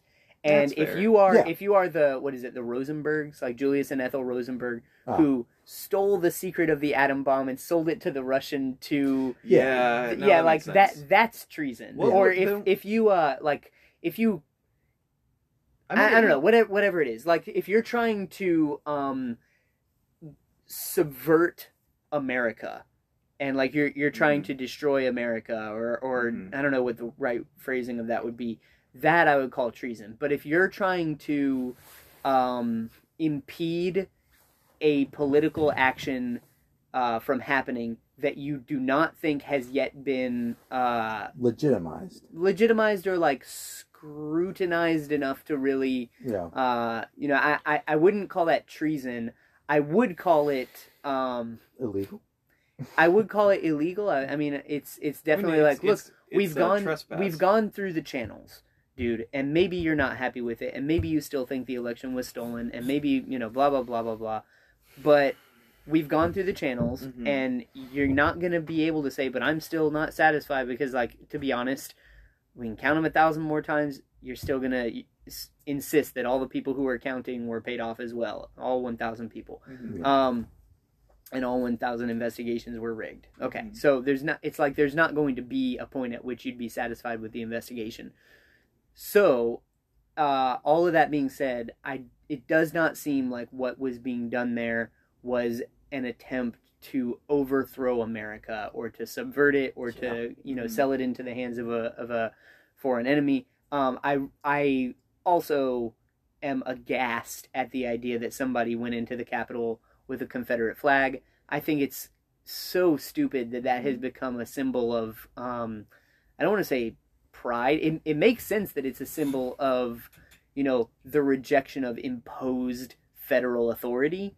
Um, but the idea that, like, we're going to carry that in as our banner is just kind of ludicrous to me. Mhm. Um, so yeah, I, I, I wouldn't use the word treason. I wouldn't because you're hung for treason or you're killed for treason. That's Um, I actually do but think there, that's I the feel like there is more. So, capital punishment for treason. They're hung? Yeah, I think. Okay, it's the so I don't think they should be killed, but I think that they should be in prison. And then lo and behold, I mean, They're like, in prison, high, I feel like high you know? treason. High treason, you get hung for, but I feel like there's not like forms. Oh, low there- treason. not like Have Reagan you seen treason. Arrested Development? Like I might have Some- some light committed treason. some light treason. treason. Um, I don't know. I feel that? like I feel like No, it's it's that's- that's still. it's so good. I feel like there's still a little bit more severe because what they were trying to do was to was to subvert what was going on. And by what was going on, Stop due you process. would say, yeah, okay, yeah, because, and, and because what was happening was a debate where there was Republicans that were saying we need to pause this, and they did pause it, and then they broke into the Capitol building.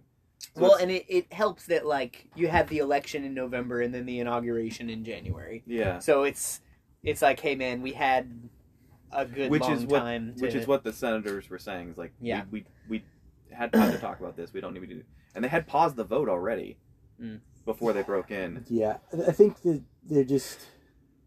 This is why I just go back to the time why there just wasn't more of a formal investigation with the government, the DOJ involved, and it's just like you're right. And everybody's gonna be satisfied because Mm. Pizzagate, right? Um, Mhm. yeah, it's just like that. That's gonna happen. But like for me, it was just like it just makes sense, even for if you're on Biden's side, to Mhm. do an investigation because Mm. this will only legitimize it. Mm. And what doesn't help, I don't know if you heard how they want to change voting laws, like in Georgia and stuff Mhm. like that. yeah, And man, it's like you're only feeding. yeah. It's like how it- are you? This is another example where Yeah. I'm like, something, something's behind this, man, or, or or maybe you know maybe something is behind this. Like, this is it's like how can I pour more gasoline Mhm. on this? What's the thing they're trying to Situation. change with voting? I'm not updated on it. Uh, you don't have to. Uh, in New York, you don't have to be a citizen um, of the United States to vote. Mm. Um, and I, I think like you don't even necessarily have to be a resident. Like I think that's what they're trying to change. Yeah, you don't have to be you don't have to be a resident of New York to vote in New York for vote a popular election that's going to decide the electoral votes of New York. York. And they want to do Yeah. that in Georgia. But the the whole you don't have to be a citizen thing, I'm like, how? Like, if you want to talk about voter ID, or if you want to talk about like, oh, you know, Yeah, I don't um, think you need people who voter are ID. people who are incarcerated or whatever. Like, that's almost a more. But it's like you don't have to be. What do you mean? Like, you don't have to be a That's so far. citizen to vote in the election of a nation? Yeah, that is amazing. like that I, I would i would say that's stupid if it was you know belarus or Yeah. egypt or whatever mate it's like no egyptians should be electing the egyptian officials One, you one, know But I think also the voter the voter ID is also another thing where they're like you don't need that. Yeah. And it's really fun. This video. Um, well why would you if you don't even have to be a citizen Right. I mean, at that point, it's it's uh, redundant. But uh, there's a video. This guy uh, was asking a lot of college students at first, um, and I think they were mostly white college students. Uh, do you think uh, having voter ID before you vote is is a good thing? Um, if it's a bad thing, why not? Do you think it's ro- racially motivated? And the, the at least in the video, what they portrayed was like the majority of them were saying, yeah, it's it's was racially this outside of a college by chance yeah. okay Uh, it was like racially motivated. It's not fair for minorities who don't have right. Then he goes to a, a black neighborhood, I think in New York, and Mm. he was just asking, "Hey, do you have voter ID?" And and every single one of them were like, "Yeah, I have voter ID." And they're like, "Do you think it's wrong for you Mm. to have to show voter ID?" And they're like, "No, I think that that makes complete sense. We want to know who you are." And it's just like you have John this. McWhorter, the subtle racism But you have- yeah, expectations. that- is that's- that phrase him or is that Which one?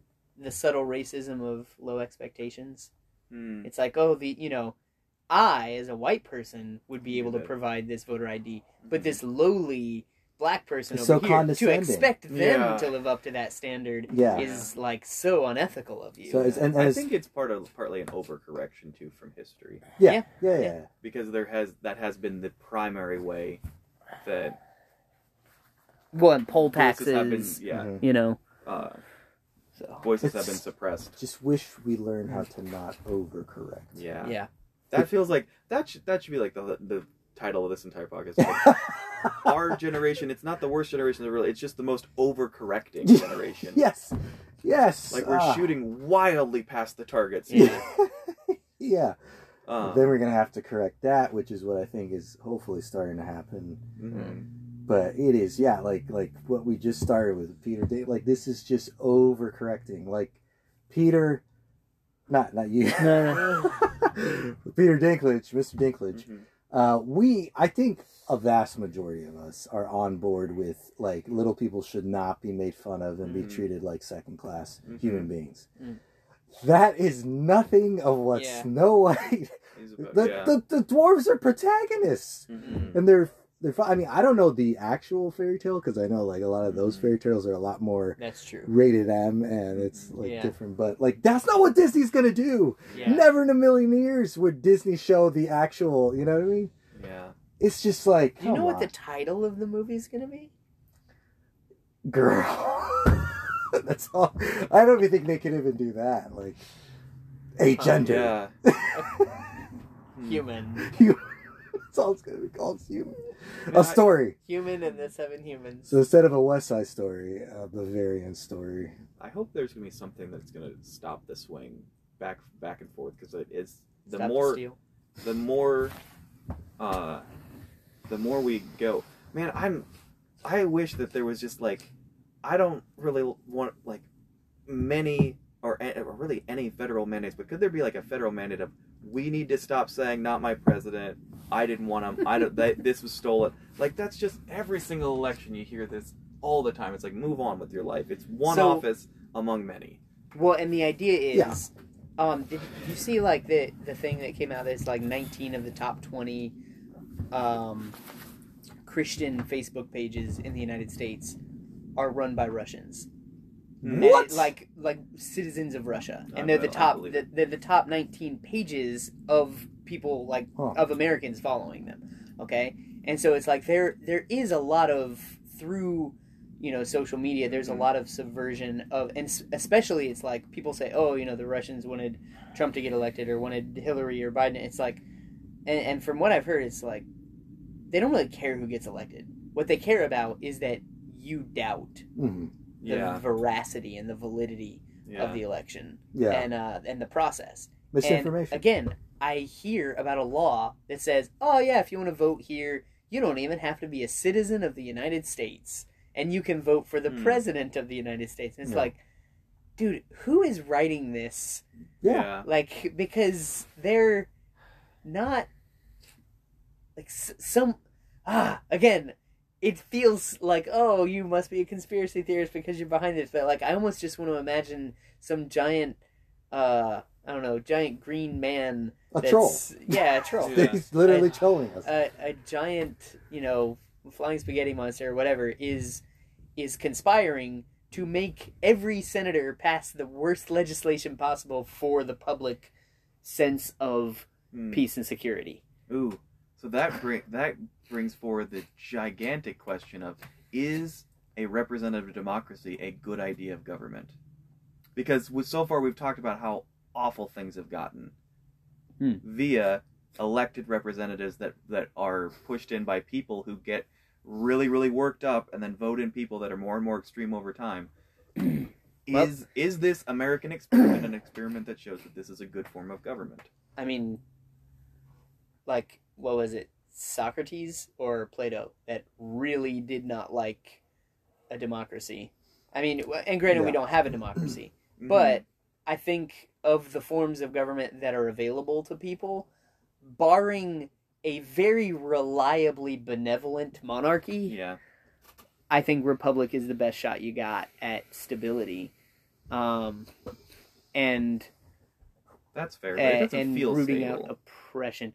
Boy, Rooting out you're preaching to the choir, rooting, right? rooting, rooting out oppre- uh, oppression. I think it, that is Yeah. the, the gem. But I think And- stability, it's because you're changing leaders every four years. It's it's hard. Yeah, exactly. And, well, yeah, and the way that we. and so it's not stable. some of the stuff about term know. limits, I I think could stand to be to be changed, but because well, I would go into a whole different thing.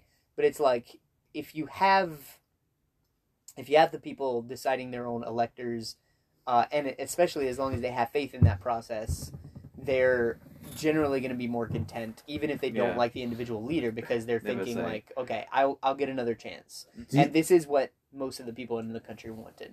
Have you guys seen the video? Um, it's like this. Uh, I don't know if he's Indian or Pakistani, but you know the gurus how they look, right? Mhm. And he just says it's like a twenty second clip, and he's like, "Democracy is for the people, by the people, of the people." But the people are retarded. Oh! that's That's uh, that's Guru Rajneesh. Okay. Yeah. I mean, I listened to it's it's a lot more than that, but like that clip is so Yeah, hilarious because that is our problem. It's like Yeah. we like the four. I know that People. clip. Yeah. but we are, and that's why Uh. I don't know if it is Plato or uh, Socrates, but one of them was like, "Why would you give the common person that power?" And Yeah. so they were thinking like this philosopher king thing, right? Am, am I hitting Yeah. on what you're saying? Mhm. Yeah. So I think that's a great question, Dan. Um, and I think with what's going on with Ukraine, Mhm. like that, all of that would be Yeah. wonderful to talk about. And and just very quickly going back to the rooting out corruption thing, it's like it's hard as a government teacher to tell the students like, look, if you think the American government is corrupt now, you should have seen it hundred years ago, Yeah. and fifty years before Yeah. that, and fifty years before that. Like people were basically just paying money Mhm. to get into office. And Yeah. uh, so, like, there's a good trajectory. Again, it doesn't feel super stable a lot of the times, Mhm. but like I said, I, I really do think that it's the best. I think um, for corruption and oppression, yeah, and that's some, and I think that's the priority is to get rid of corruption and oppression in government. that's fair. Yeah. So, as I was thinking through, um, I was looking for a word and I realized I used the wrong one. I wasn't saying that they should be charged with treason, but sedition, like an act of aggression against a government, because that's what it was. Like it was a forced entry. It wasn't like they were planning or anything. Like it Mm. was more of just a seditious act. So anyway, that was the word I was looking for. I feel feel Like uh, like egg on my face for saying because as soon as Travis was saying like yeah treason is punishable by death and that's like one of our most severe crimes Egg and Uh, my face yeah. were one and the same. same.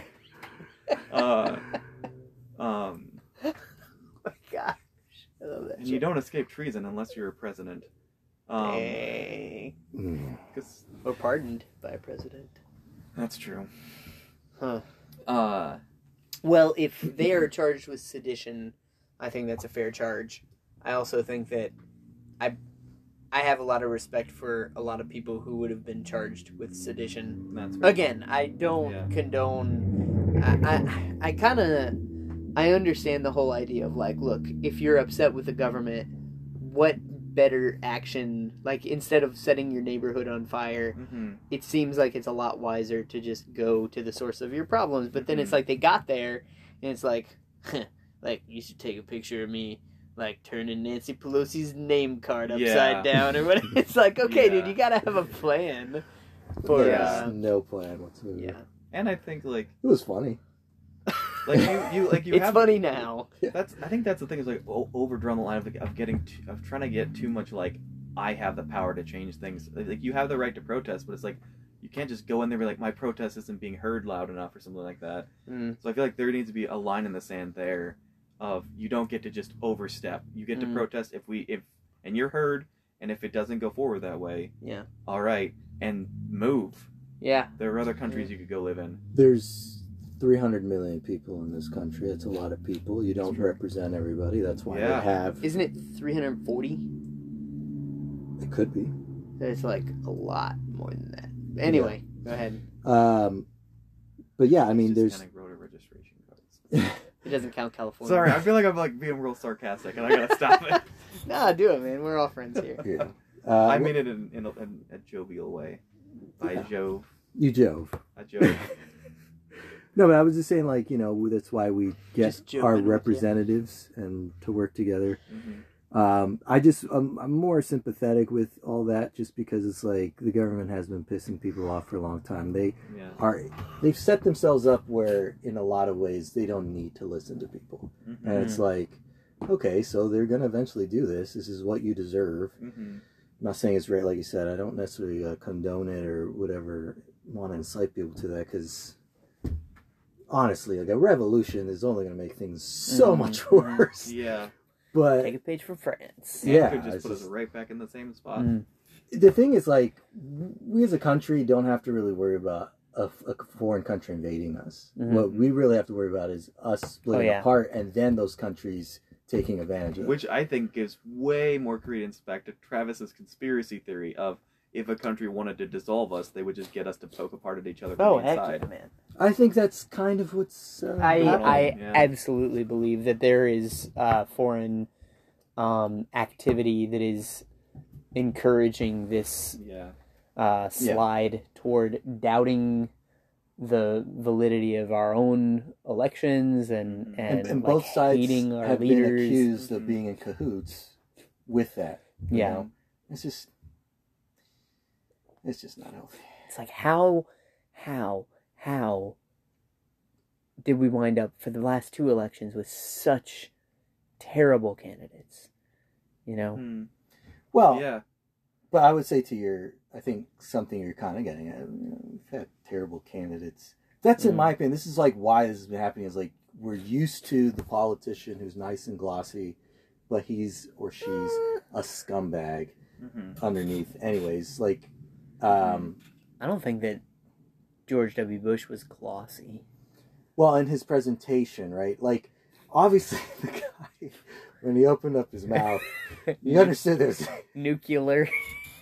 hmm just certain things he said you knew. Uh-huh. Uh, but it's like the presentation of it, right, and the Mhm. pompousness of it, and it's like, um, hey, you know, during election season, we're going to say the worst things about these people, but then behind closed doors, we're best Mhm. friends, and it's like that seems very sus, you know, Yeah. and it's Mhm. like you guys are all laughing about this, but you're riling us up, one, or the Yeah. common person, and two, the common person really thinks is important for you. It's just a career, you Mhm. know, and you're golden for the rest of your life, anyways. So it's just like, what what do you expect people to do? And then Yeah. I wouldn't be surprised if Russia or China or whoever, they're like, hey, you know, let's make the people even more unhappy about their government. And it's like, mm. I personally, and I know this goes like flies way in the face of a bunch of American values, but I do think it would do some good if the term limits got extended quite a bit. Because one, I think if you're voting for someone for two years, you don't need to do your research. You can vote on like little things and be like, Mm. "Oh, this person seems great, so let's throw him in." He'll, and if worse comes worse, he's out in two years. If you're voting for someone and you know that he'll be in office for ten years, Uh, I think it's not always going to be true, but it's generally going to be true that you might look into it a bit more. yeah, And I think also one of the frustrating things is that most senators talk about when their first day as a junior senator, excited about like making change. The first thing they're told is get reelected, start making phone calls to get reelected. And if your if your stay is longer, that shouldn't really be the case of let's get let's get you reelected. Let's you've got other stuff Mm. to focus on. I think the reason why Mm. Yeah. uh, kings didn't focus on getting reelected was because they had to do the kinging. hmm That's a new verb I made up. Not saying it. I'm not, and I'm really. I want to make a point. I'm really overgeneralizing because I know that there are terrible kings in the past. There are terrible rulers that, and there and there would be senators that would get in and ten, that would have tenure thing and still want to try to only focus on getting reelected. Um, but I do think that the con, con, constant turnover is tough, especially when people don't want to run, and it's like we don't. We're not all gonna have a turn on this, Mm. and so every if you could if you have someone new every, every two years, um, new ideas, new all that. I, I don't know. I just feel like that creates a lot of instability. Yeah. Um, I, I, I, I, yeah, I would agree Yeah. that maybe the, the Senate and, and House, um, their, their terms should be longer. mhm. I would like the idea of there being five year terms for presidents. For, Yeah. Um, and so you could have a 10 year, 10 year? Tenure. 10 Yeah. year I'd, tenure? I'd say 20 year. I, I don't. I 20 don't year mind- terms or, or two no, 10 years? No, four five year terms. Four five year terms. Or Okay. five four year terms because they've all been four year terms so far. So it's like, Yeah. Might as well, you know, m- Mhm. not make the kids memorize something else in their history class. Right, right. Yeah. But uh, yeah, like extended to where you can have a maximum of five terms because it's like, I mean, it's like you were saying, if if you're the king or if you're even if you're not a king, but you're Mhm. essentially guaranteed to be in power for the indefinite future, like a Xi Jinping or Vladimir Putin, it's like you can make long term plans that you, you will, will oversee. see. Yeah, you will oversee the execution of those plans. Mhm. And there's enough balance of power in the Yeah. government with Yeah. the three branches that's like, yeah. if things Or- actually get done, there's going to be actually Well, a lot of cooperation needed. So The, It- okay. Well, just is there an argument to be made that there should be no term limits? It's like as long as the people keep liking you and That's and my keep opinion. yeah, like they keep voting you back in I like the idea of you, we can Well, the- vote you out. So if something Yeah. happens, you impeach and you pull it every four years, we get a chance to vote you out. But if we're continually happy with you, uh, then- that's what that's what FDR was doing. Was they, Yeah. they're they're still wanting me as president, so I'm gonna still. well, be he also like at the end of his second term World War One was imminent, and so Two. he's like, or I'm sorry, World War Two was imminent, and so he's like, it's probably best for a rookie not to be at the wheel Yeah. if we have to go to war to war with the world. Yeah. yeah. And Which then is a, in- which is a after true his- thing. after his third term, Yeah. he, you know, they're in the middle of it, so it's like, well, I can't, Yeah. you know, switch Yeah. pilots which I now. think. But yeah, I, think, there's it's like, well, that. yeah, there's a reason that he stayed, and I think it's a good reason. Um, you don't have to the like freaking Cold someone to War. get Yeah. What is Um. that? The Cold Wars, it was an, another Yeah. overcorrection. It's like, hey, we Yeah. don't want to have any dictators here. And it's like, yeah. yeah. but eight years is nothing. yeah. Yeah. And then everybody's taking credit for something that they're not really. Yeah. Because Yeah. the Plus, imagine if you only had to memorize 20 presidents. How great Right. would that be instead of 50? and the the uh, the other thing that I think of is like there's a statistic or not statistic, but there's a saying. Sorry, I want to make sure I'm clear on that. There's a saying about uh, church revitalization when you come and take up take over a dying church from another past another leader, another pastor. It takes five years before you can really even start making changes. Yeah. And I'm like, Yeah. that's most of a president's term. So If he gets years- reelected. yeah, if any, and if he's trying to put past something like and try to actually do something, so by the time the president, or by the time a president could theoretically be doing something that actually made a difference that cam- that delivered on campaign promises, he's on his way out. Mm. So it's one of those things where it's like I would just love to see if they're doing these because some of these like bills and, and, and measures and things that we've done that have been super significant take like 10 15 years to get Mm. pushed through Mhm. so it's like i i would want to see them there for that instead of sitting back and being like all right i'm watching someone else handle it. Mm. um you know i think of the and i'm not i'm not trying to make a stance or politically like that. I just think about the fact that um i might be getting my facts wrong so correct me if i'm wrong. There was a task force that was set up um, by obama about um, health and public safety and pandemics that was immediately dissolved when trump came into office so it's one of those things where like I well think that that was actually is true. where it's like so that was getting momentum and like be like there was literally going to be a giant a group of you know like a brain trust to say what can we do what how should we respond how much co- power does the government have and the first thing that Trump did was get rid of that Yeah. so so I'm not saying that as a as a dig against Trump I'm saying that that's one of the ways where momentum starts getting built and then the next guy immediately undo, It's like, I- just a mini yeah. purge every four days. yeah Yeah. Not good. Yeah. that So, can't be yeah, just undoing the. It's like you got to at least give an idea time to see if it's going to, yeah you know, benefit. hmm It would be interesting to see how that would affect this country. I think it would Maybe that's a what we- greater stability Maybe that's yeah, maybe that's what we need. Well, I think eventually what's going to happen is like Halliburton or Lockheed Martin is just going to stop being so clandestine about the fact that they're really running the government, and just the CEO of one of those companies will take over, Ugh. plot a coup. That's so Just such a gross it. thing to think. That of. is. I don't like big government. I don't like big big- businesses. Yeah, I'm not a big fan of big business. I think I've said this before. If you had asked me three years ago, Travis, do you think you will outlive the United States of America? I'd have been like, no. There's like a zero percent chance that's gonna happen.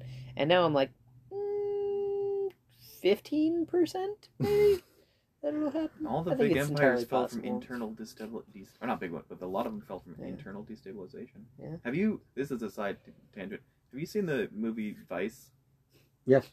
Wait. Oh, yes, I've not. really, yes. really enjoy that movie. with uh Christian Bale. Christian, Christian Bale. That's right. I Uh, enjoyed it. It's again, it's coming from a you know a certain perspective, so they're gonna have Mhm. to because it's liberal guys that are making it. But I thought it was a hilarious movie too. It was. It was. I, I did think it was a Mhm. good movie, but it's like they kept trying to make a point, like, oh, this really happened, and then it's just like, why can't you be honest about that? Because and then you fact checked and it's like, no, not some really. of some of that stuff was was really way exaggerated, Mm. Yeah, and it's like, Propaganda. well, yeah, it's hard to say it's not propaganda if you want to be honest. It's like, why just be honest? That's it. Mhm. Like even if you're, because like I, uh I'm not liberal, right? Mhm. So I'm not necessarily gonna enjoy all the Mhm. poking fun of, of conservatives, even Yeah. though like I've really stepped back from politics. I don't know because you know if you're a politician, you're a politician. You're not on my side. You're on your own side. Mm. Mhm. I'd rather just pray to God. yeah, Um, right. but uh, but anyways, it's like I I can laugh at Yeah, Dick Cheney being, and it was funny, but it's just like just don't you don't have to exaggerate it. Yeah. I think what we were talking about was like this is a movie in itself, real life, Mhm. is life imitating art or is art imitating life? We Mhm. don't know at this point, and it's Mhm. really weird. And it's just like, yeah, something is going on where. How can it get worse? Mm. Keeps being discovered. So it's like it makes for a great movie. and Yeah. I think.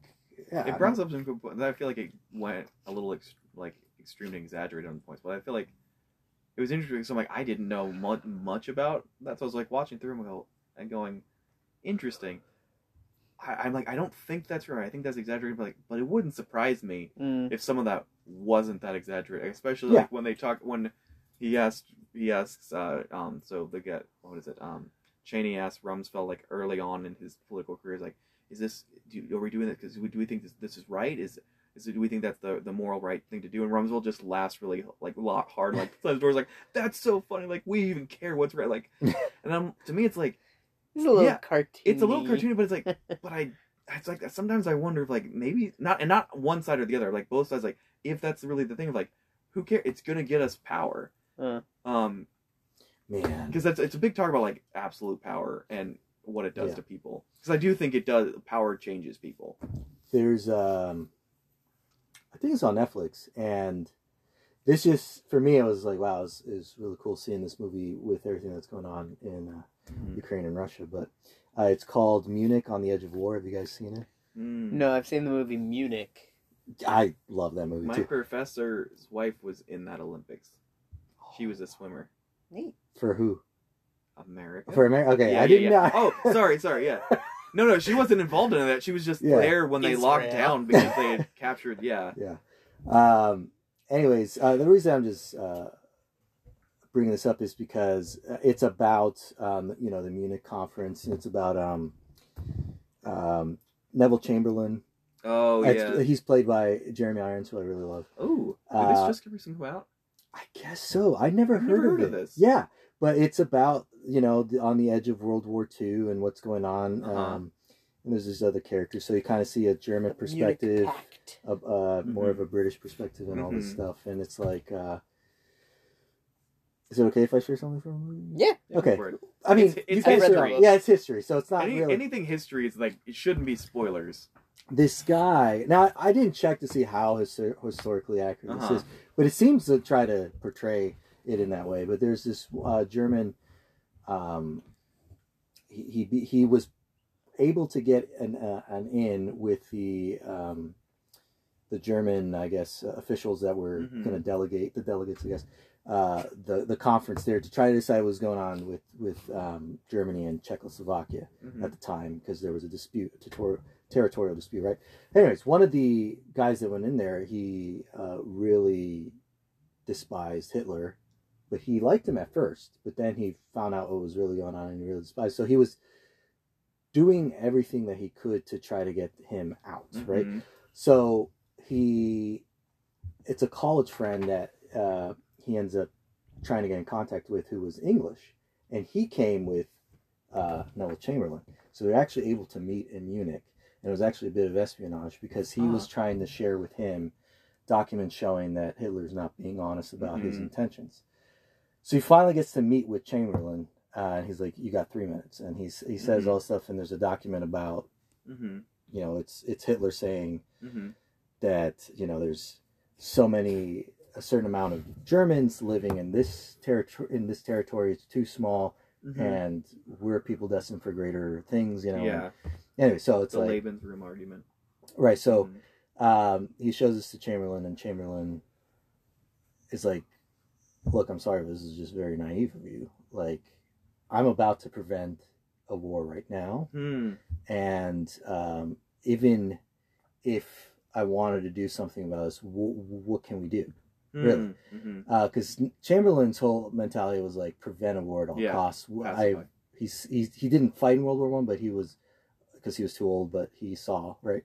yeah. He's like, and that was a lot of mentality of people like just prevent Yeah. the war. And I'm again, I don't know how accurate this is because they Mhm. were trying to paint Neville or yeah Neville Chamberlain as kind of like, look, I know there's gonna be a war, but I'm trying to buy as much time. Huh.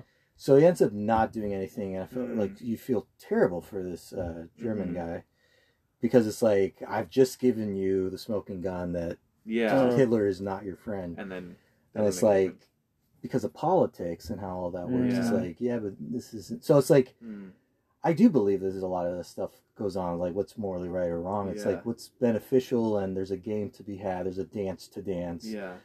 and you And know, I think people are trying to do the best that they, I like like with Chamber, like doing the best that he knows how. But if in fact that's what he was doing, yeah, you know, because that's how the movie portrays. it. And I think there's a there's Yeah. truth to it, but I think also there was this, uh like, look, we don't really want to get involved. yeah, and uh you know again i'm as a christian i'm not really for warfare or whatever hmm uh but it's just kind of like there's a line in the movie which makes you think because um they keep saying people will keep saying there's still hope and uh the retort against that like the german guy because the british guy says that there's still hope hmm and and his retort was uh and wouldn't the world be better off if there wasn't any because in his mind he said oh yeah, Mm. all hope is is waiting for someone else to do it hmm. waiting for someone else to do it. so and i'm like you know i mean again this is not That necessarily my theology accepted, yeah. But it's just like knowing what was about to happen it's like man Yeah, And and, you- there was there because there was that strong argument of it's over there, it won't it won't come to us, or Mm. or we can stop it stop it. there. 'Cause I think it was maybe this was later on in the war, but it was uh, um, Churchill who was very adamant about like let's hit now, and there was a line where he gets really really upset to where and he shut out, and this is I think in like a lot of history books too, where he just outbursts and goes. Because they're talking about like reasoning with her, like a lot of the parliament was like pacify, pacify, reason with. Let's talk about diplomatic and Churchill just outburst was, "You cannot reason with a tiger when your head is in its mouth." yeah Mm. right Um, and I think that's such a wonderful, crisp. St- I mean, Churchill's full of those, but I, I, I think that's one of my favorite Mm. statements where he's like, "You can't, you can't make negotiations. right It's about to eat you. Mhm. You, you know, there's only one thing that you do, and that's to, that's the fight." that's um oh my gosh how am i going to forget his name he was uh, i think he was lutheran uh the, the german Bonhoeffer? Bonhoeffer, Bonhoeffer. That's something that he had to struggle with, right? he really did. Mm. and uh, You can see it in his papers and and that's his gotta, writing. that's got to be an interesting podcast. I think we should talk about it with Ukraine as well, and Oh, definitely. and like Bonhoeffer and what he Hmm. he did and what we think. Mhm. I might just start reading some Bonhoeffer Yeah. before we Next week. That's Yeah. interesting. I kind of want to see this now because I know from It's a great movie. from what the I've way, heard from my from my dad, who his undergrads in uh, German and German history, um, there was a lot of the German nobility that were against Hitler because that's most of what he spoke out against was Yeah. nobility, and so there was a lot of, uh, especially a lot of like assassination attempts, and and Mhm. even that one was from I think von Stauffenberg was the one that was trying to blow up Hitler, who Mhm. was uh, a, a descendant of like German nobility. Yeah. So that was a, a fascinating thing of like the nobles like this guy's talking against us. So for probably for the wrong reasons, but it's like at least they were trying. well, from the, the I love the period of like right before World War One, when you know this big. Mhm. Uh, The intertestamental time. Just kidding. no, just like what is it? The scramble of Africa. All this colonization is going on with Yeah. European powers, Mm. and then obviously the rise of Germany. Mhm. And for me, I think it just continues on to World War II. I don't see it as two separate things. yeah. Just the politics and Yeah. just where the world was. You and you see that in this movie. There's, I recommend you guys uh, What's see it this. called? It's Munich on the Edge of War, Mm. Okay. and so it's pretty. The title pretty much tells you what's going on, but it's just like fascinating to see the British perspective, the German perspective, see a little bit of the, of the French, but like they're on the same side as the British Mhm. and just understanding that world and it's just like man what it would have been like to have been like a german or just a person in germany around that time in Yeah. europe in general and like it doesn't even end at world war ii then we get into this cold war which heats up at every now and Mm. again And then it's the just like communists chase you across. man. jeez Yeah, That's a- the, how did the, the, whole world survive the whole 20th century Oh. is one war. Yeah. It's like you have the the prologue and the, Yeah. the and then the Cold War being the epilogue and everything. But yeah, I think that's a great question. It's like how like how much was the deck just stacked against there Oh being goodness. A humanity and like us not uh, all just wiping each other out with nuclear weapons and and here we are and it's like such a testimony to the fact that like god Yeah. is in control because i can't chalk this up to human restraint and Yeah. wisdom like you see how many Yeah. times we're just on the precipice of you know extinction as a species The multiple times we accidentally dropped uh, nuclear bombs on our own Gosh, country. oh my gosh Yes. yeah and That's oh, actually yeah. happened. Was it like Maryland or something like that? Where they, Yep, No, it, it was- didn't detonate. No, it was, It I thought it was New Mexico. There was There was multiple one on the times. Oh, East multiple. Coast. Yeah. There's one. There was one in like I think it was Maryland that it the the plane like had some technical difficulty, but they like the um warhead fell Dropped. out and Can dropped. you imagine? And it didn't Can you explode. Imagine. It didn't explode, Can you imagine? but it fell from like Yes. thirty thousand feet onto the Being- city. Oh, and it, no, it, it- uh, I think it's the one in New Mexico. I don't know about this one about this the city, Mhm. but in New Mexico, it didn't explode because it wasn't. I guess Mhm. luckily it wasn't Armed. armed to, but it killed a cow. like poor cow and Oh. poor farmers. Like what the hell? Oh my goodness! Oh, Uh. yeah. uh, but if I can recommend one more movie to the two of you Yeah, and yeah. the one listener, Jess, maybe. is yes, I listening. love you. Um, no, it's the the Courier with Benedict Cumberbatch. Courier. Oh, A lot of these are is it British. World War One? It's Cold War, and Oh. Benedict Cumberbatch is um, he's a businessman, and they the M- MI6 right they use him to communicate with a Russian general. Like he's just there on business, Uh-huh. Not with the British government, but just wanted to bring British business into, in which they were very Mhm. interested. A lot of espionage going on, but this guy who I don't even know the actual name of, this guy and this Russian general saved the world because Ah. it's because of them that the Cuban Missile Crisis uh, ended up. that's called Courier. Yes, it ended up being what it was, but it was like Hmm.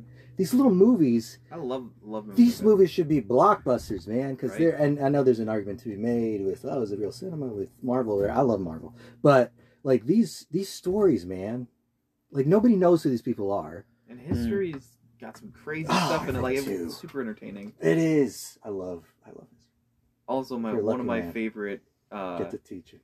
I think it wasn't even a behind the ferns moment. I think it was a bloopers from behind the ferns. my god, I couldn't- which is when Benedict Cumberbatch is sitting there and he goes, and Zach Efron goes, I know this. "Do you think do you think people would realize that you're not a very good actor if you didn't have a British accent?" Um, Uh, you know True Detective, the show with uh, I've heard the of first it, season yeah. was with Mhm.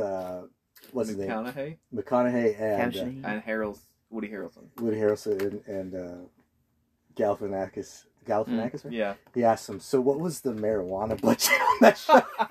and he's like, "Have you smoked any of it now?" No. In in the bloopers, McConaughey could not keep himself from laughing. He was laughing so hard. I like I, I do love history movies, but I also have started to really love going on YouTube and watching like history professors review slash other like history buff Mm-hmm. people people review movies for accuracy, and some of them it's like mind blowing. You're like, oh, this was actually really accurate, or they made it less dramatic than it actually like was. Where Ah, there's some some moments where it's uh like in like my my favorite one to point to is like in Chernobyl.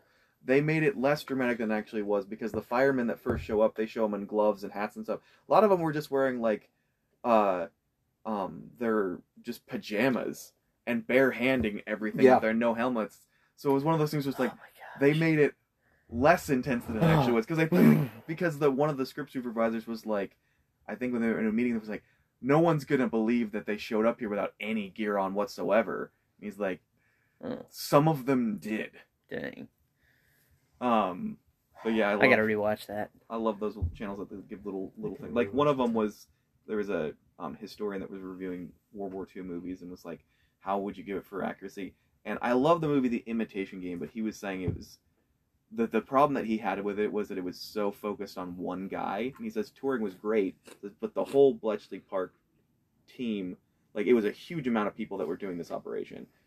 and so I, I like when they give me things like that because otherwise it makes it seem like it's like this one man against the world, and he's like it very much wasn't, but he was a significant figure because he was the father of modern computers. Hmm. Um, and I sometimes I get a little bit frustrated when movies do that. It's like this guy is amazing, and you can tell his story without making it being like the whole war was saved by this one man. yeah, Um, yeah. making him uh, put him on a pedestal. hmm It's unfortunate. So next week, Ukraine, Ukraine. Bonhoeffer. I'm gonna need to read up on this because the whole this whole night I've been like, oh gosh, what happened to Ukraine? I gotta go look this up. Are they okay? Well, nothing yet. but- nothing. Yeah, but it's scary. All Is right. it like Crimea? Yeah. Crimea a river. Oh, okay. How many times is this gonna happen before we're like, I think Stop it, all guys. of I think all of history could be Well, summed up therein in that lies question. therein lies the question. Or yeah, yeah. All right, that's all for now, Adios. folks. all right, Love you guys. Love you too. Not you, the listener. oh, I Bye. thought it was a lot of love in this room, but you're just I also love you're you talking guys, to the- but that the instance fans. of me saying I love you was to the listener who's made it this far. Good night.